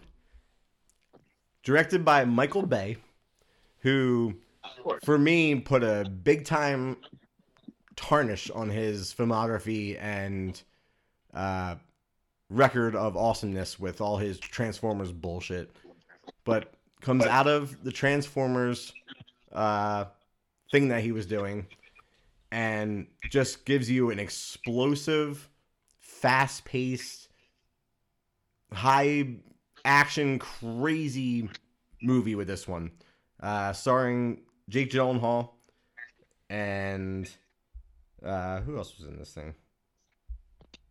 Also Ana de Armas. Yeah, Right? yeah, yep, Jesus, she, she was busy this year. yeah. Yeah. Uh, Busy with Ben Affleck. it's uh, one big chase movie. You have explosions, you have gunfights, uh, and I think Michael Bay was kind of the the trend. Uh, I'm sure there were some people doing it before this movie, but really the trendsetter for now that everyone's doing it with the drone shots, but like unbelievable drone shots of them following this car chase. That's the entire movie going under the cars, above the cars, side by side, like really, really cool action shots. Uh, it was very innovative and kind of kickstarted what we're seeing in action movies and in general now with filmmaking, with the way drones are going in general with technology. We should have seen this coming in film, but he did it in like the coolest way. And it was a lot of fun to watch. Very much a popcorn movie. Very much uh, I I wish I saw it on like a huge screen with a crowd of people, but even watching it at home, uh, lights turned down, popcorn going, surround sound blasting, just the epitome of an awesome action flick, and having a lot of fun watching it.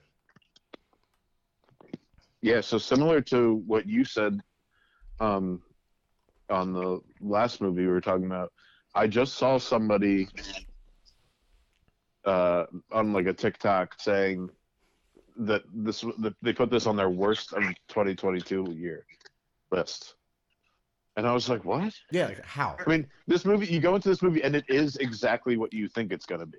Yeah, So for someone to watch this thinking it's going to be anything else, that's their problem. It's a Michael Bay movie. Well, it's, it's So that's get- people being pretentious and assholes because Yeah, you know what you're getting. Like, I didn't see the trailer for this. I didn't know. You know, I basically saw the the box equivalent of the uh, synopsis on a streaming service. So it was like, oh yeah, Michael Bay, Jake Gyllenhaal. Sounds like it'll be fun, and that's exactly what it was. Like, yep. it was it was a fun ride, and I didn't have uh, high expectations. I wasn't expecting some high concept script or Yeah. great, you know, Oscar worthy performances. It was just a popcorn flick, and I wanted to be entertained, and it was highly entertaining. The one thing I'll say about this movie, is one of those movies where you're like, there's no like you see no possible scenario with the whole time you're watching it of how they could possibly get out of this of it. Oh yeah, Um, like there's like especially there's like an ink sack explosion, like you know, you got helicopters. I mean, yeah, it's one big chase movie and uh, it's one of those so it's two it clocks in at two hours and 16 minutes which you would think would be long for an action movie but i didn't really see any fat to be trimmed in this one i i was in it for the whole thing like i, I didn't mind the two hour and 16 minutes didn't feel like that to me yeah. It's it's just because it's pretty high octane. So yeah i mean it, it jumps right from the the start so a movie that's kind of in the same vein, but it's like a totally different type storyline, except it's like a a uh, armored truck heist instead of like using ambulances or whatever. But did you see the new? It's like one of the newest uh, Jason Statham movies, Wrath of Man. no i didn't see that one yet You should check it out. It's it's also just a good popcorn flick. You know, a movie you can put on, not like, you know, not have to worry about paying too much attention to plot. It's crazy how many. Uh, Cool. I don't know if you guys, like, for the purpose of uh, getting ready for this list, like Googled 2022 action movies. How many action movies that Liam Neeson put out again this year? It's like four. it's like four of them. I haven't Yep, watched did. any of his new movies since like six years ago. I assume Uh, it hasn't been that long. Taken. The last one I watched that like wasn't big time, uh, but was this Liam Neeson action was A Walk Amongst the Tombstones. That was actually really good. Did you see the one where he's like an ice road trucker? No, no. I was actually meaning to check that. I think that one's still on my like watch list on Netflix. Yeah, I don't know. I the one of the things that, about is like I saw him interviewed on like uh either you know one of the he's like yeah honestly this one was kind of a mess and I'm like oh my god he's like he's like but the next one the next one I'm I'm, I'm uh, that I just finished filming I'm like holy shit he's just sitting here in the studio's like god damn it yeah, he had he had four of them in 2022. I didn't know about a single one. Definitely didn't watch a single one. I don't know if I will. it's just amazing. Like you never would have thought that he would have this like resurgence of a career, all because of the Taken movies, which I love all of them, frankly. But uh, those, he was never considered an action star before that, and then all of a sudden, you know, he filmed the first one probably when he was like forty-five, and now he's uh, like a sixty-year-old action star. I'm surprised to see Crazy. you know, famous. Well, he was already famous, but I'm in this subgenre. I'm surprised it didn't kick in for Mel Gibson and Ransom. The same kind of path. Give me back my son. Give me back my son. Um, yeah, I don't know. Hmm. I did watch Fat Man at Christmas time, and it was fantastic. Yeah. Was that your first uh, viewing of it? Yeah, Yeah, I, I enjoyed that one. and I and I love Walton Goggins too. Yeah. He's great. Anyway, uh, Sean, your pick. Pick is into the horror genre. Oh, Uh, he is picking Barbarian. damn it. Ooh, So we talked a lot about this movie already. We did an episode on it. Uh, I think this movie really only works well if you haven't watched the trailer and you didn't listen to our episode already. Uh, but if you go into this movie blind, uh, I think it's full of surprises. Uh, definitely doesn't go where you think it's going to go. Uh, I think there's a lot of great misdirects. Uh, I think Bill Skarsgård's a fucking creep. I don't. I, Uh, I don't get all that. I think he had just- good just intentions. looking at him. Well, yes, because all we see is Pennywise. Yeah, well, yeah. But at first, I still am sticking with my guns. That like, yeah, like, ah, this guy's a little off. I'm like, oh no, no, he has good intentions. He he was trying. He was he came off as creepy, but he was trying really hard to not be. I agree. noticed. think- I, think noticed they- you. Uh, I think he's they like, I, play off of what he his roles previously. I think they play off that for sure. yeah. No, He was like- When he when he's like, I noticed that you didn't drink your tea, so Yeah. Well, yeah, he was just trying to like, you know, say, hey, I'm not, I'm not doing what you think I'm doing. Like, I'll rebrew your tea, and you can watch me, and you know, he was charming. so every woman that I've talked to about that movie who's seen that movie, and when I've asked them, I'm like, would you have even? They're like, maybe I would have gone in to get out of the rain, maybe. They're like, but n- no, I would not have stayed there, Well, yeah. showered there. yeah, yeah, yeah. I can see that. Um, oh, and I also love what they did with Justin Long in this movie. I feel like that's a different role for him. I just love him. Yeah, I he just saw he him. was busy this year. Oh, yeah, I'll talk about this at the end, but I, I just saw him. I watched uh, Jane or uh, Clerks three, and he's in it. But Yeah. uh, but anyway, I think this was probably my favorite non-shudder horror of the year. So I wanted to put it on the list. yeah, fantastic movie. Yeah, it was it was my top for non-shudder horror. But yeah, I, I think they spoil what happens in the film in the trailer. And the, what it just feels I never, like I don't think I ever saw the trailer. I don't know if someone didn't if there was I- people saying avoid the trailer, but I went in I generally try to completely avoid trailers. blind for this one. Yeah, I just can't imagine spoiling the fun of the movie. well, also, uh, Jeff saw it before the rest of us and gave it a good review, which is always a good thing because if Jeff watches a new movie and likes it, Yeah. it means it's good. Pretty Yeah, much. it's good. yeah, I thoroughly enjoyed it.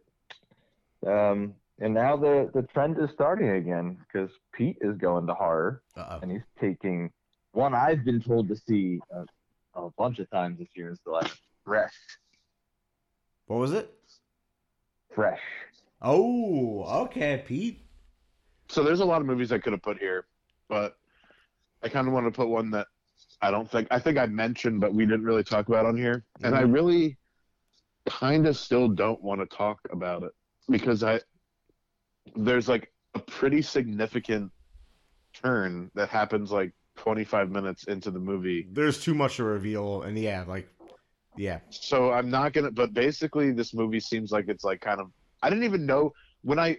when- I literally watched this movie because I saw the actress in it interviewed on a late night show, and I was like, she's cute, and she was like, yeah, and she was kind of doing the same thing. She's like, I don't, I can't really talk about this movie. She was also talking about some other movie that she's in. She's like, yeah, I'm also in this movie Fresh, and I don't really know what I can say about it. So, um, I watched it and I thought that I was literally I was like, oh, it's a romantic comedy. I thought I was starting a romantic comedy, and it's a horror movie. uh, it's a horror comedy, uh, like dark horror comedy. Like it's not straight comedy, but um, you got um, Sebastian Stan, who is Winter Soldier um, in uh, the Marvel universe, and um, basically he uh, and this girl meet and uh she's like very skittish about like she you know i don't normally do this kind of thing. They've been seeing each other for a very short amount of time and he asked her to go away for the weekend and basically should they go away for the weekend and um, it takes a turn. And uh, I don't really want to like if we were doing a watch this or die, I guess we would get into it, but we're not.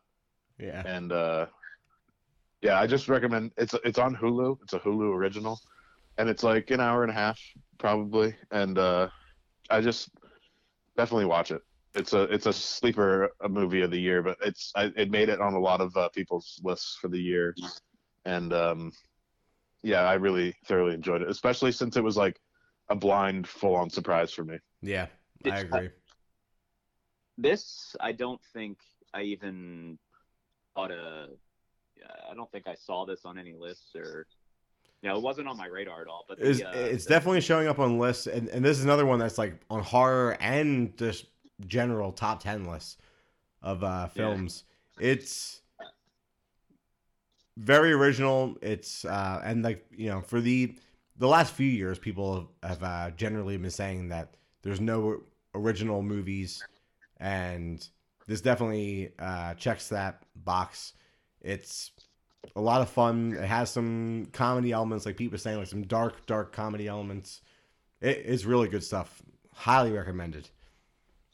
the actress that starred in this uh, was also one of the main actresses in Under the Banner of Heaven, and she was in that new movie, movie Where the Crawdads Sing. So this girl's been fucking busy too this year.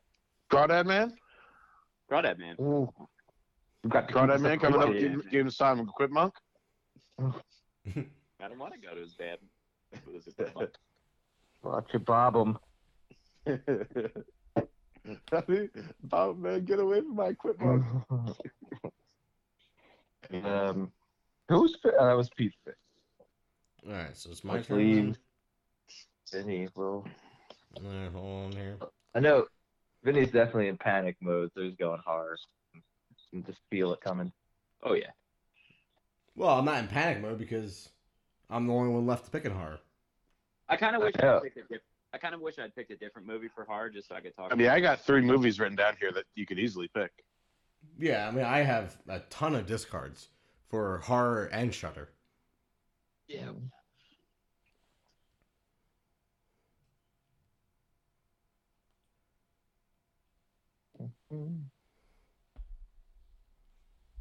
Did we lose Vinny? No, No, that's, that's can you hear me? dead. Uh, Yeah, yeah, so you're you- good. Gotcha, gotcha.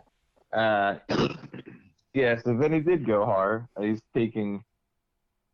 I'm kind of shocked that that he's taking this smile. Oh. Uh, really? I I had so much fun with this.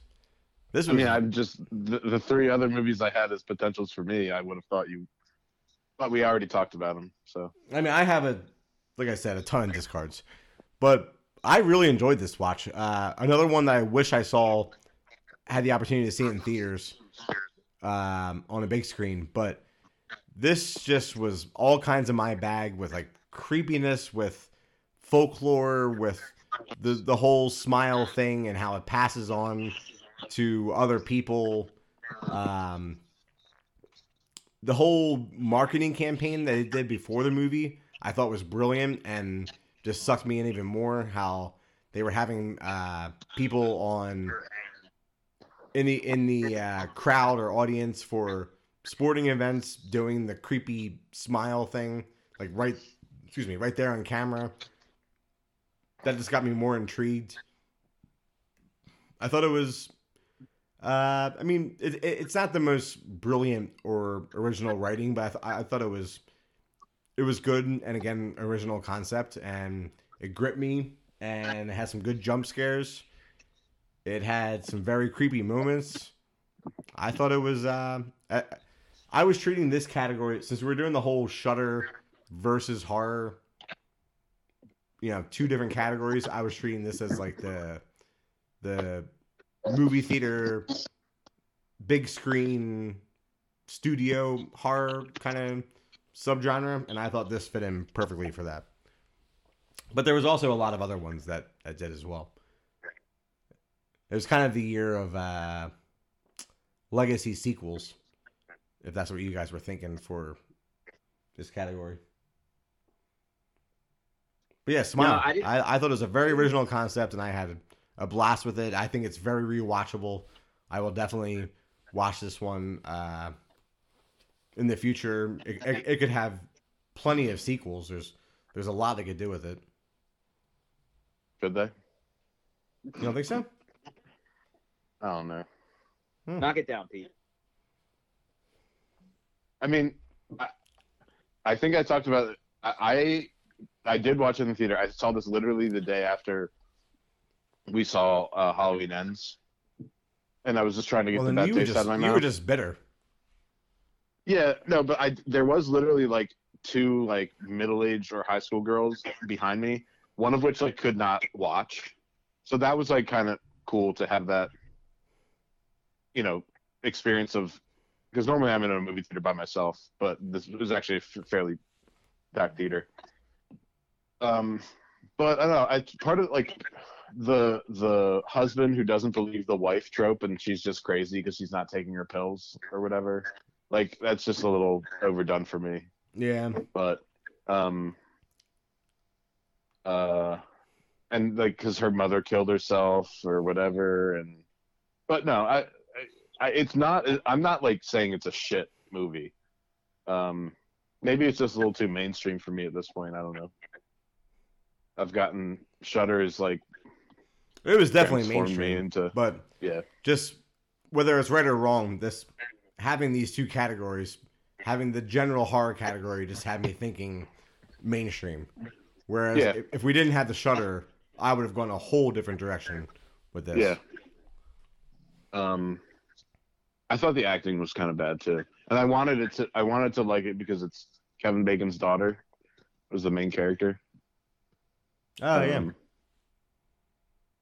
But yeah, it, it's fine. I don't. Um, I thought maybe you would have put like Prey here or X. Um. I, I missed both X and Pearl. Yeah, I haven't I seen Pearl yet, Yeah, I haven't seen time- Pearl. And then the next one's supposed to come out soon. Yeah, I need to watch them. It's a tri- it'll be I- a trilogy. All of those and Smile were on my watch list that I just I figured either if they were worth talking about, you would get to them or Yeah, and this is where the trouble with all these categories comes in because I had Prey slotted under action and forgot about it in horror. I would have definitely picked Prey over this movie. Son of a bitch. Well, did you not do action? No, I, I already did action. Oh. Son of a bitch. well, you just What? changed it. Son of a Uh, bitch. All right, who's up? It's John me. is is back. Uh, he's going to his blockbuster, Doctor Strange and the Multiverse of Madness. Nah. yeah. Man, What was this action? No, Blockbuster. Blockbuster. I'm a Oh, little yeah. ham. I think I'm a little hamstrung on what I can pick, but I Well, yeah, love Sam you, Raimi. you are for sure. I love Sam Raimi. Uh, I think you guys know I like my Marvel films. Uh, this one got, a, I feel like, amongst Marvel fans was not hugely popular, but I like a Sam Raimi movie. You know, I like the way he does comedy, and I like not that this was a horror movie in any way, but he infused some weird shit that you wouldn't otherwise normally see in a Marvel kids film, if you would call it that. But I enjoyed this movie a lot. Uh, I like the fact that they took a popular character from Marvel and turned her into a villain, and I thought she did a pretty good job. I thought there was a lot of fan service in this movie. Um, not exactly a lot of blood, but I think they turned them into robots and had them explode, and it looked like Elizabeth Olsen was covered in blood half the time. uh, yeah, movie was fun. It was a blockbuster. It's suppo- it's not supposed to be a great film, but you know I like what Sam did with it. I thought it was pretty good. Uh, um, uh, my only thing, like what I would have done different, is like I, I liked like when they show him like going to all the different like worlds. Yeah, Like I would have liked to see him to have seen more than that, more of that, because I thought that Yeah. was like the most intriguing thing to me. yeah, and then and then and then the fact that like Um, I mean, loved. You get to see Professor X in the yellow floating wheelchair. Epic. Yeah, that, yeah. All the Um, fans here this. and then to see who was different in each world. And um, you know, there were so many rumors going around. Everyone thought that Tom Cruise was going to be like Iron Man or or or, or Captain America or something. Yeah, I think they will. I think Iron Man. You're right. Um, yeah. Um, no, it's good. I, I, I think that the it, the only other other than so wait he picked Top Gun. I picked the Batman. I think pretty much the only other three were this Spider Man or Scream. Uh oh Scream. I, Yeah. I thought maybe I thought maybe Jurassic Park made it into the Yeah, uh, and and Jurassic Park. Yeah. Jesus, was Spider Man this year? I, mean, uh, Far From Home Yeah. I think that was twenty. Oh, or No Way Uh, Home. No Way Home. That was the year before. yeah, it was twenty twenty one. Yeah. Oh really? I saw it on a list uh, Uh, that said this year, but. Yeah, they were mistaken. This, this Uh, yeah, because I, first I you're right because I think it came out in like December of last year. Yeah. So it was uh, just because of the theater experience, like very slim pickings. Yeah. I'm just, And I'm kind of done with Marvel. Like until they bring me back with something, I'm, I'm hoping, uh, uh, Blade will maybe bring me back, bring me back. Blade's gonna be good. yeah. but I'm kind of done with Marvel. Like I, I just don't care anymore. It, it's Yeah, I felt like this was a little bit of a different direction for them. Um, and maybe that's why I liked it when other Marvel fans didn't seem to. But I don't know. It was fun. This is one of the ones I've I've rewatched this movie and I still enjoyed it. all right. I like watching comics on the big screen. All right, Pete. So- you only have two picks left, right? Yep. Yeah, and he's going with drama. Emily the Criminal. Who? Was this good? Yeah, Emily the So- criminal. yeah.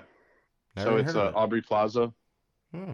Um, and Netflix. I, I'm pissed because I think I think that I rented it like a week before it went on Netflix. Yeah. Um, uh, the it's on. Netflix now. Um, it was a theater release, um, but it's like kind of you know it's kind of like an indie, not indie like, um, but just like a more of like a low key, low budget movie for Aubrey Plaza. And basically, she plays a down on her luck, um, like dropped out of college because she she got a felony for aggravated assault and got arrested and had to drop out of college. She's an artist, but she's working just as like kind of like an Uber Eats delivery person. And she gets a number. Um, someone gives her a number to be one of these like um, fake shoppers where they give her they give her like a fake credit card with someone's stolen information on it, and all she has to do is buy like a big screen TV and they pay her like 300 bucks and then the people who got it sell the TV for more and it's just like it's this scheme but then she gets in with uh in close with the guy who's like running the scheme or you think is running the scheme he's actually like second level and uh she starts her own scheme and uh it gets interesting and uh um, yeah, it was a good watch. It's only like an hour and a half, hour and forty, something like that. Hmm. Um, and it's a, and it's a, it's cool because it's it, it shows her acting chops. It's a different change change of pace. You know, she's not just like, you know, um, comedic, dry. Um, No, I like most of the stuff that I've seen her in yeah, outside of Parks and Rec. Obviously. Yeah. yeah, she's good. Um, but yeah, very very much drama. Hmm. Yeah, I'll put this on the watch list. I'm sure Jay and I will enjoy that. There you go. All right. Uh, Vinny's next pick is his comedy pick, and he is selecting Jackass Forever. All right, haven't seen this. So this was, uh, I mean, another one that's like nostalgia. It's uh, Jackass was, uh, I think, collectively a big part of our youth. But coming back in 2022 for Jackass Forever, you have these guys have aged considerably, and they're they're doing some wild stunts as usual. They bring in some new blood, and I had a blast watching this. Uh, it it it brought me back to old times. It was not a dull moment. It was fun and very entertaining. Like this, the stunts are crazy, and bringing in the the new faces that haven't been part of the franchise before just gave it a whole a whole new invigorating shot for me. Like seeing these these new guys doing you know wild jackass type stuff, but also seeing our nostalgic faces doing the same thing. It's it's more the same, but just really well done, very entertaining, a lot of laughs. I, I watched it completely by myself on like a Tuesday afternoon, uh, just sitting on the sofa and just laughing and enjoying every minute of it. Uh, and I think it was it was in in no way uh, a blemish or a step back in the kind of long franchise at this point. Well deserving of being on 2022's top comedy list, in my opinion. I I have to Jackass definitely I would say is a reason why at 33 my ankle clicks sometimes and my body still hurts because I definitely did the shopping cart thing. oh yeah, too much. Um, yeah. Uh, especially I, I have a specific memory of uh, you guys don't know who this is, but Sean does. Tony Bro pushing me in a shopping cart at Thunderbird Lanes bowling alley into a way too small bush. and um, Yeah, Yeah, that sounds right. Didn't that kid have like 15 concussions in high school? yes. The doctor said to him, uh, "Do you want to end up like Muhammad Ali?" And he was, and he was 18. I hope he's doing Jesus. okay, I guess. He looked. I he saw worked him- the, uh, he worked at the Blockbuster. Uh, Yeah, when we were still in high school, yeah, when we were still in high school. back when there Uh, were blockbusters. Yeah. Um, yeah, Not last time I saw him, he was he was working at a mechanic shop uh, with somebody that I knew. So, well, he, he was working with Elliot, and well, we don't Yeah. need to get into it, but Yeah, no, no, good kid. I like Elliot. Working with Elliot. Good, du- good dude. Back's hard. But so yeah, I, I mean, I have nothing against it. I just yeah, uh, you never- guys should definitely watch it. I mean, especially just for you know being fans of this It- movies and much- show and How much gross CKY. stuff do they do?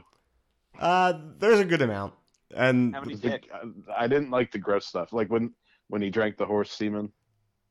yeah, there's nothing like on that. Like, like there's no edible gross stuff that I can remember.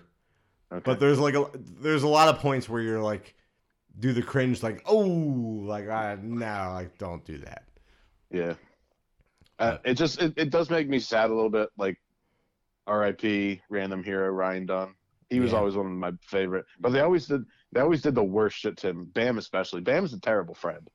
Yeah. I thought it was kind of sad that Bam couldn't be a part of it because he's such a mess. And Well, his he, life's kind of he a is mess a right now. Mess. He just posted a picture of himself. I guess he's out of rehab and he's back home now.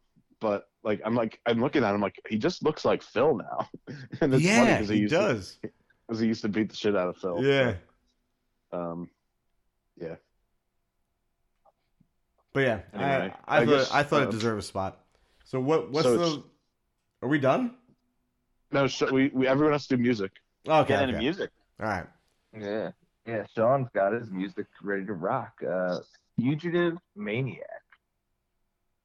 Uh, I feel like Pete and I have talked about this a bunch. Uh, Pete and I both uh, love Power Trip and their, you know, thrash metal band, but their lead singer died a couple of years ago. At this point, which feels like a crazy thing to say, but uh, some of the members, or uh, at least one of the members, formed this band, which is similar but different, uh, with a couple of other you know dudes from the metal scene, Creeping Death, Scourge, and a couple other popular bands. Uh, it's only a five song EP. It's only 16 or 17 minutes long, but it's you know it's heavy as hell.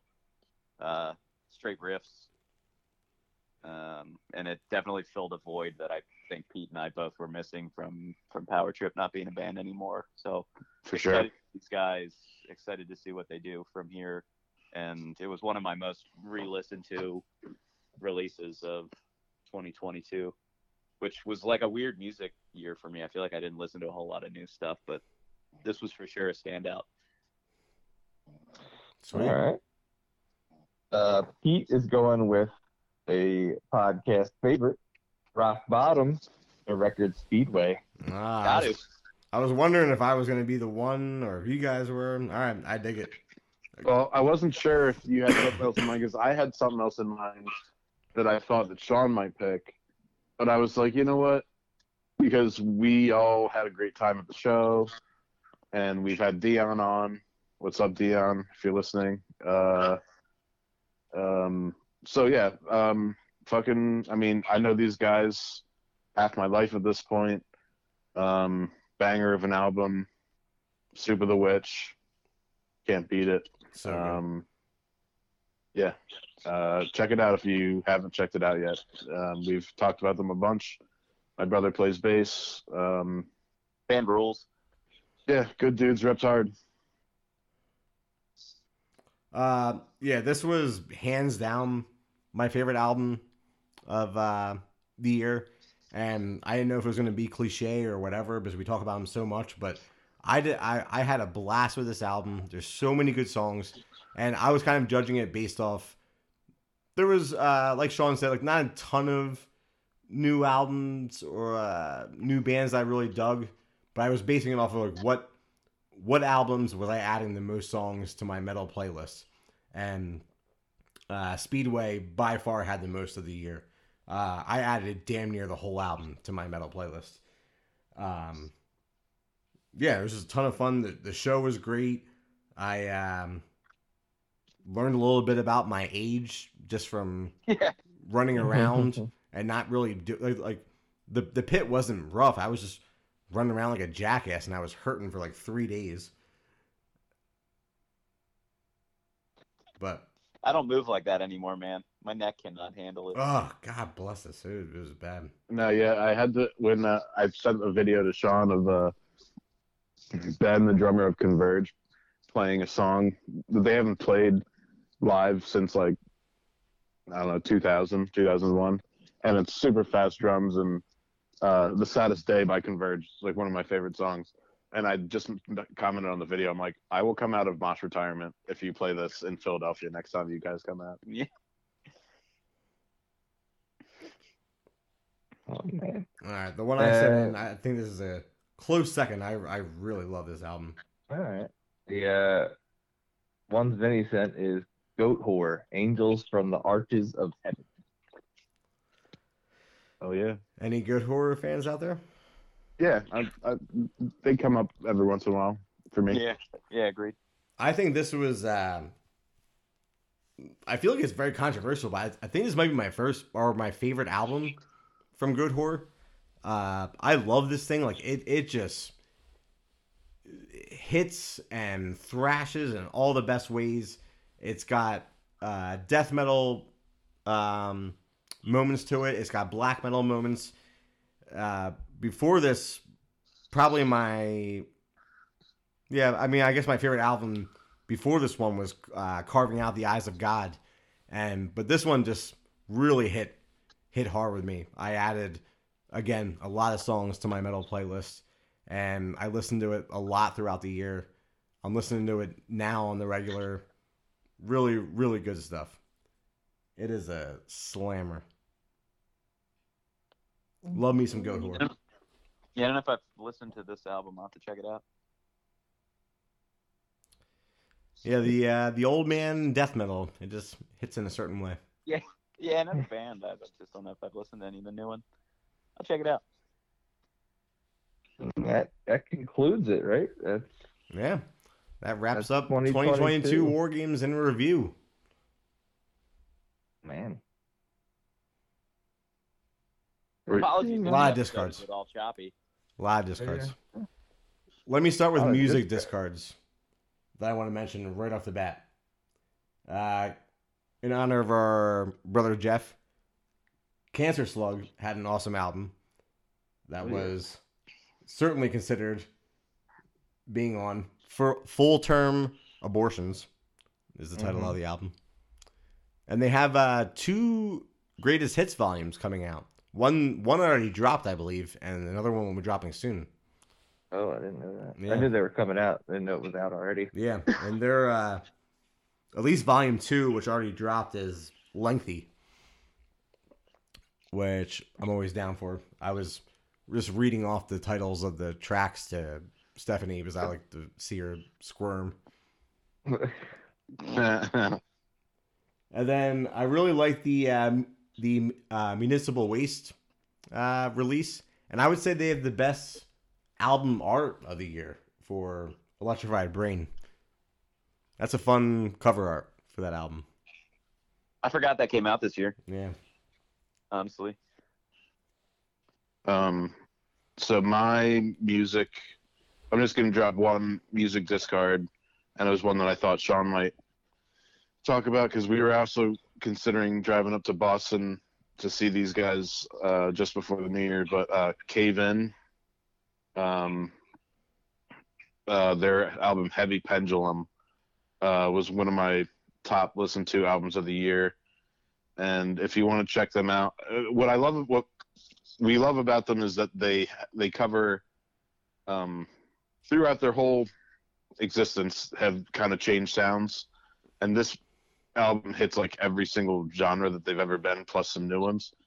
But my favorite song off this is called "Wavering Angel," and it's just like kind of like a drony but like crazy, amazing riff on the guitar, um, melodic but also heavy. Um, so yeah, check out Heavy Pendulum, the album, and the song "Wavering Angel" by Cave In.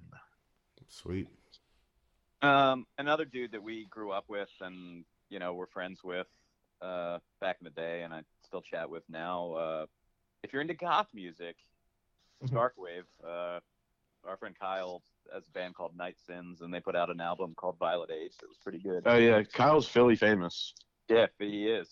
He's in a he's in a lot of Philly bands. Uh, he's a fucking awesome drummer.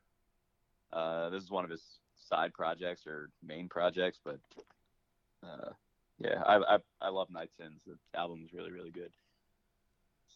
He's also in Nothing, which even, even more people have probably heard of. Yeah, nothing. He was in Mother of Mercy back in the day. Let Down, all sorts of bands.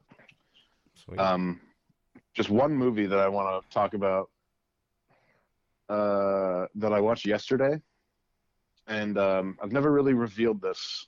I almost turned this movie off because I couldn't watch it for like a minute, and I've I've seen lots of clips of people talking about this movie, and I've seen lots of clips of the movie, and it makes me feel so uncomfortable. And it's not like a great movie for any particular reason. The movie is called Fall, and it's about these two girls climbing this radio TV tower. And when they're climbing it, I feel so uncomfortable of the height and that they're not attached to anything. And they're climbing this rusty old ladder that's attached to this TV tower. And it's like higher than the Empire State Building. Wow. What the Um, fuck? you will never find me climbing anything. No, I'm ever. I'm terrified of heights. I'm terrified Vinny, of heights. if you, I want to know. I want you to watch. I want you to watch this movie, and I want you to like. No, I I can watch people get murdered and ripped apart, and I will not blink an eye.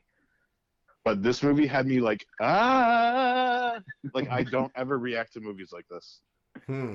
and um, yeah, and randomly um, for no reason, uh, what's his name? Negan from The Walking Dead is in it as the girl's dad. For like, I don't even know why they even bothered paying him. Maybe he was a producer on it. Weird. Uh, Jeffrey Dean Morgan. yeah. It's called Fall. Um, yeah, is, it uh, is it streaming anywhere? I had to. Mm, I had to rent it, but maybe you have a, a service that has it that I don't. Um, yeah.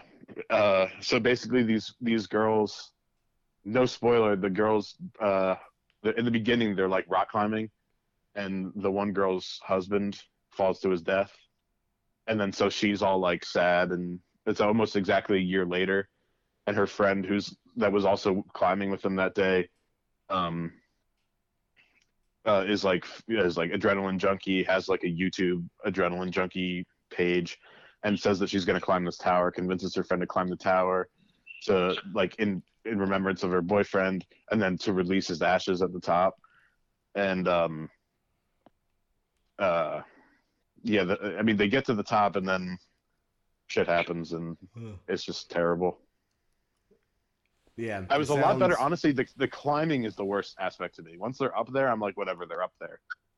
But yeah, I hate climbing. Anyway. I, I thought you were gonna be like, uh, no spoiler, but they fall.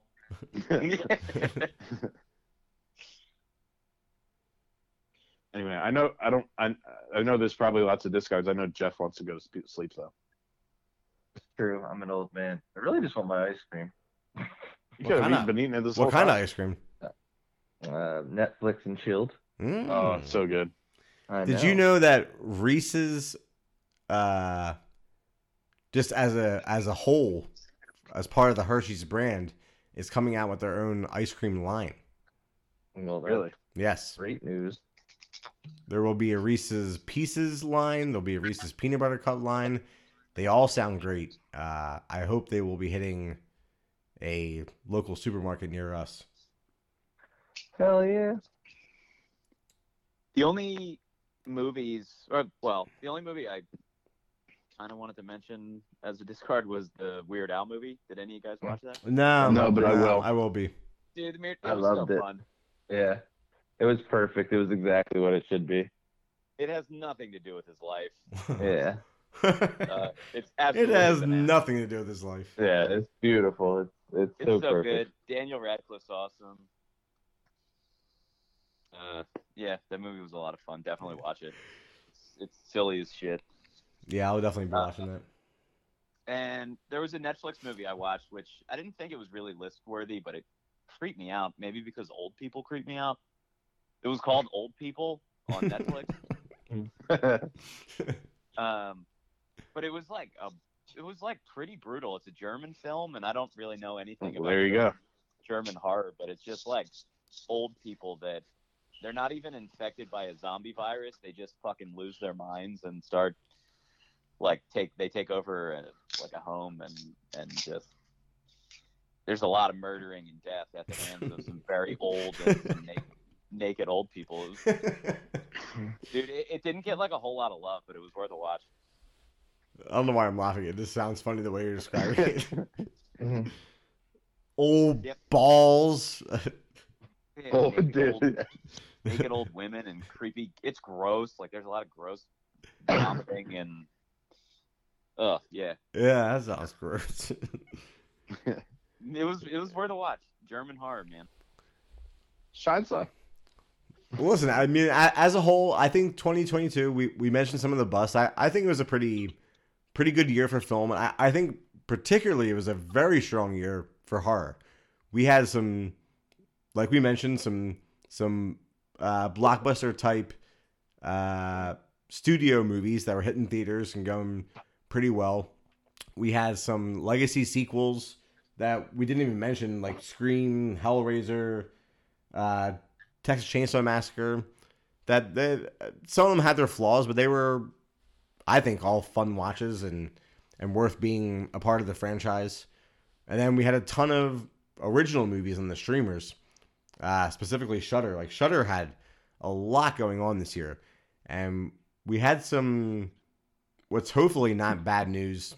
What was it a month ago, two months ago about uh, a lot of the execs and and personnel of Shudder being let go through AMC. Hopefully, that's not bad news for the future, but they finished the year strong. And there was a couple of movies. I don't know if you guys watched them, like the uh, the Burial and The Apology that weren't necessarily horror, like more thriller, but were really strong movies that I was happy to see on Shudder. It was kind of random because they weren't really horror related. Did you guys watch either of those? No. Yeah, they uh, they got added on like right at the end of the year. I definitely recommend The Apology. It was kind of mentally fucked up in the same uh, the same way as Speak No Evil, and it's just two characters locked in a cabin together. It it, it goes places. It's, it's pretty messed up, but well worth the watch. And the burial was like a like a war drama thriller that really had nothing to do with horror other than that werewolves were in the synopsis, but it's not werewolves like you would think. It was a type of soldier, but also well worth the watch. It was uh, a very good, very good war thriller. I liked uh, Glorious from this year too. Was a good one. I thought. I didn't watch that one one. just because it's Rebekah McKendry. Uh, yeah, it had a weird twist, and J.K. It was a weird movie. It was definitely like some Lovecraftian horror. Yeah, I mean, I like that J.K. stop. Simmons was in it. a rest stop stall bathroom. It got like too weird at times, but overall, I thought it was pretty good. Yeah, she's she's just. I I feel I like she tries to be weird for the sake of being weird. Yeah, there was a little bit of that for sure. Yeah. Who?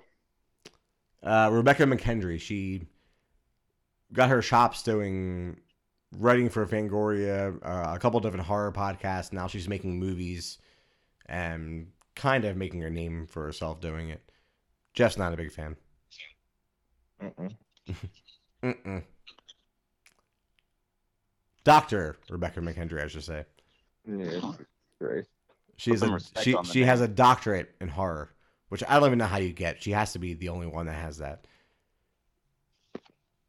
She sucked Stephen King's dick one time. Maybe. Sorry if you're listening, Doctor. Oh, oh Or Steven.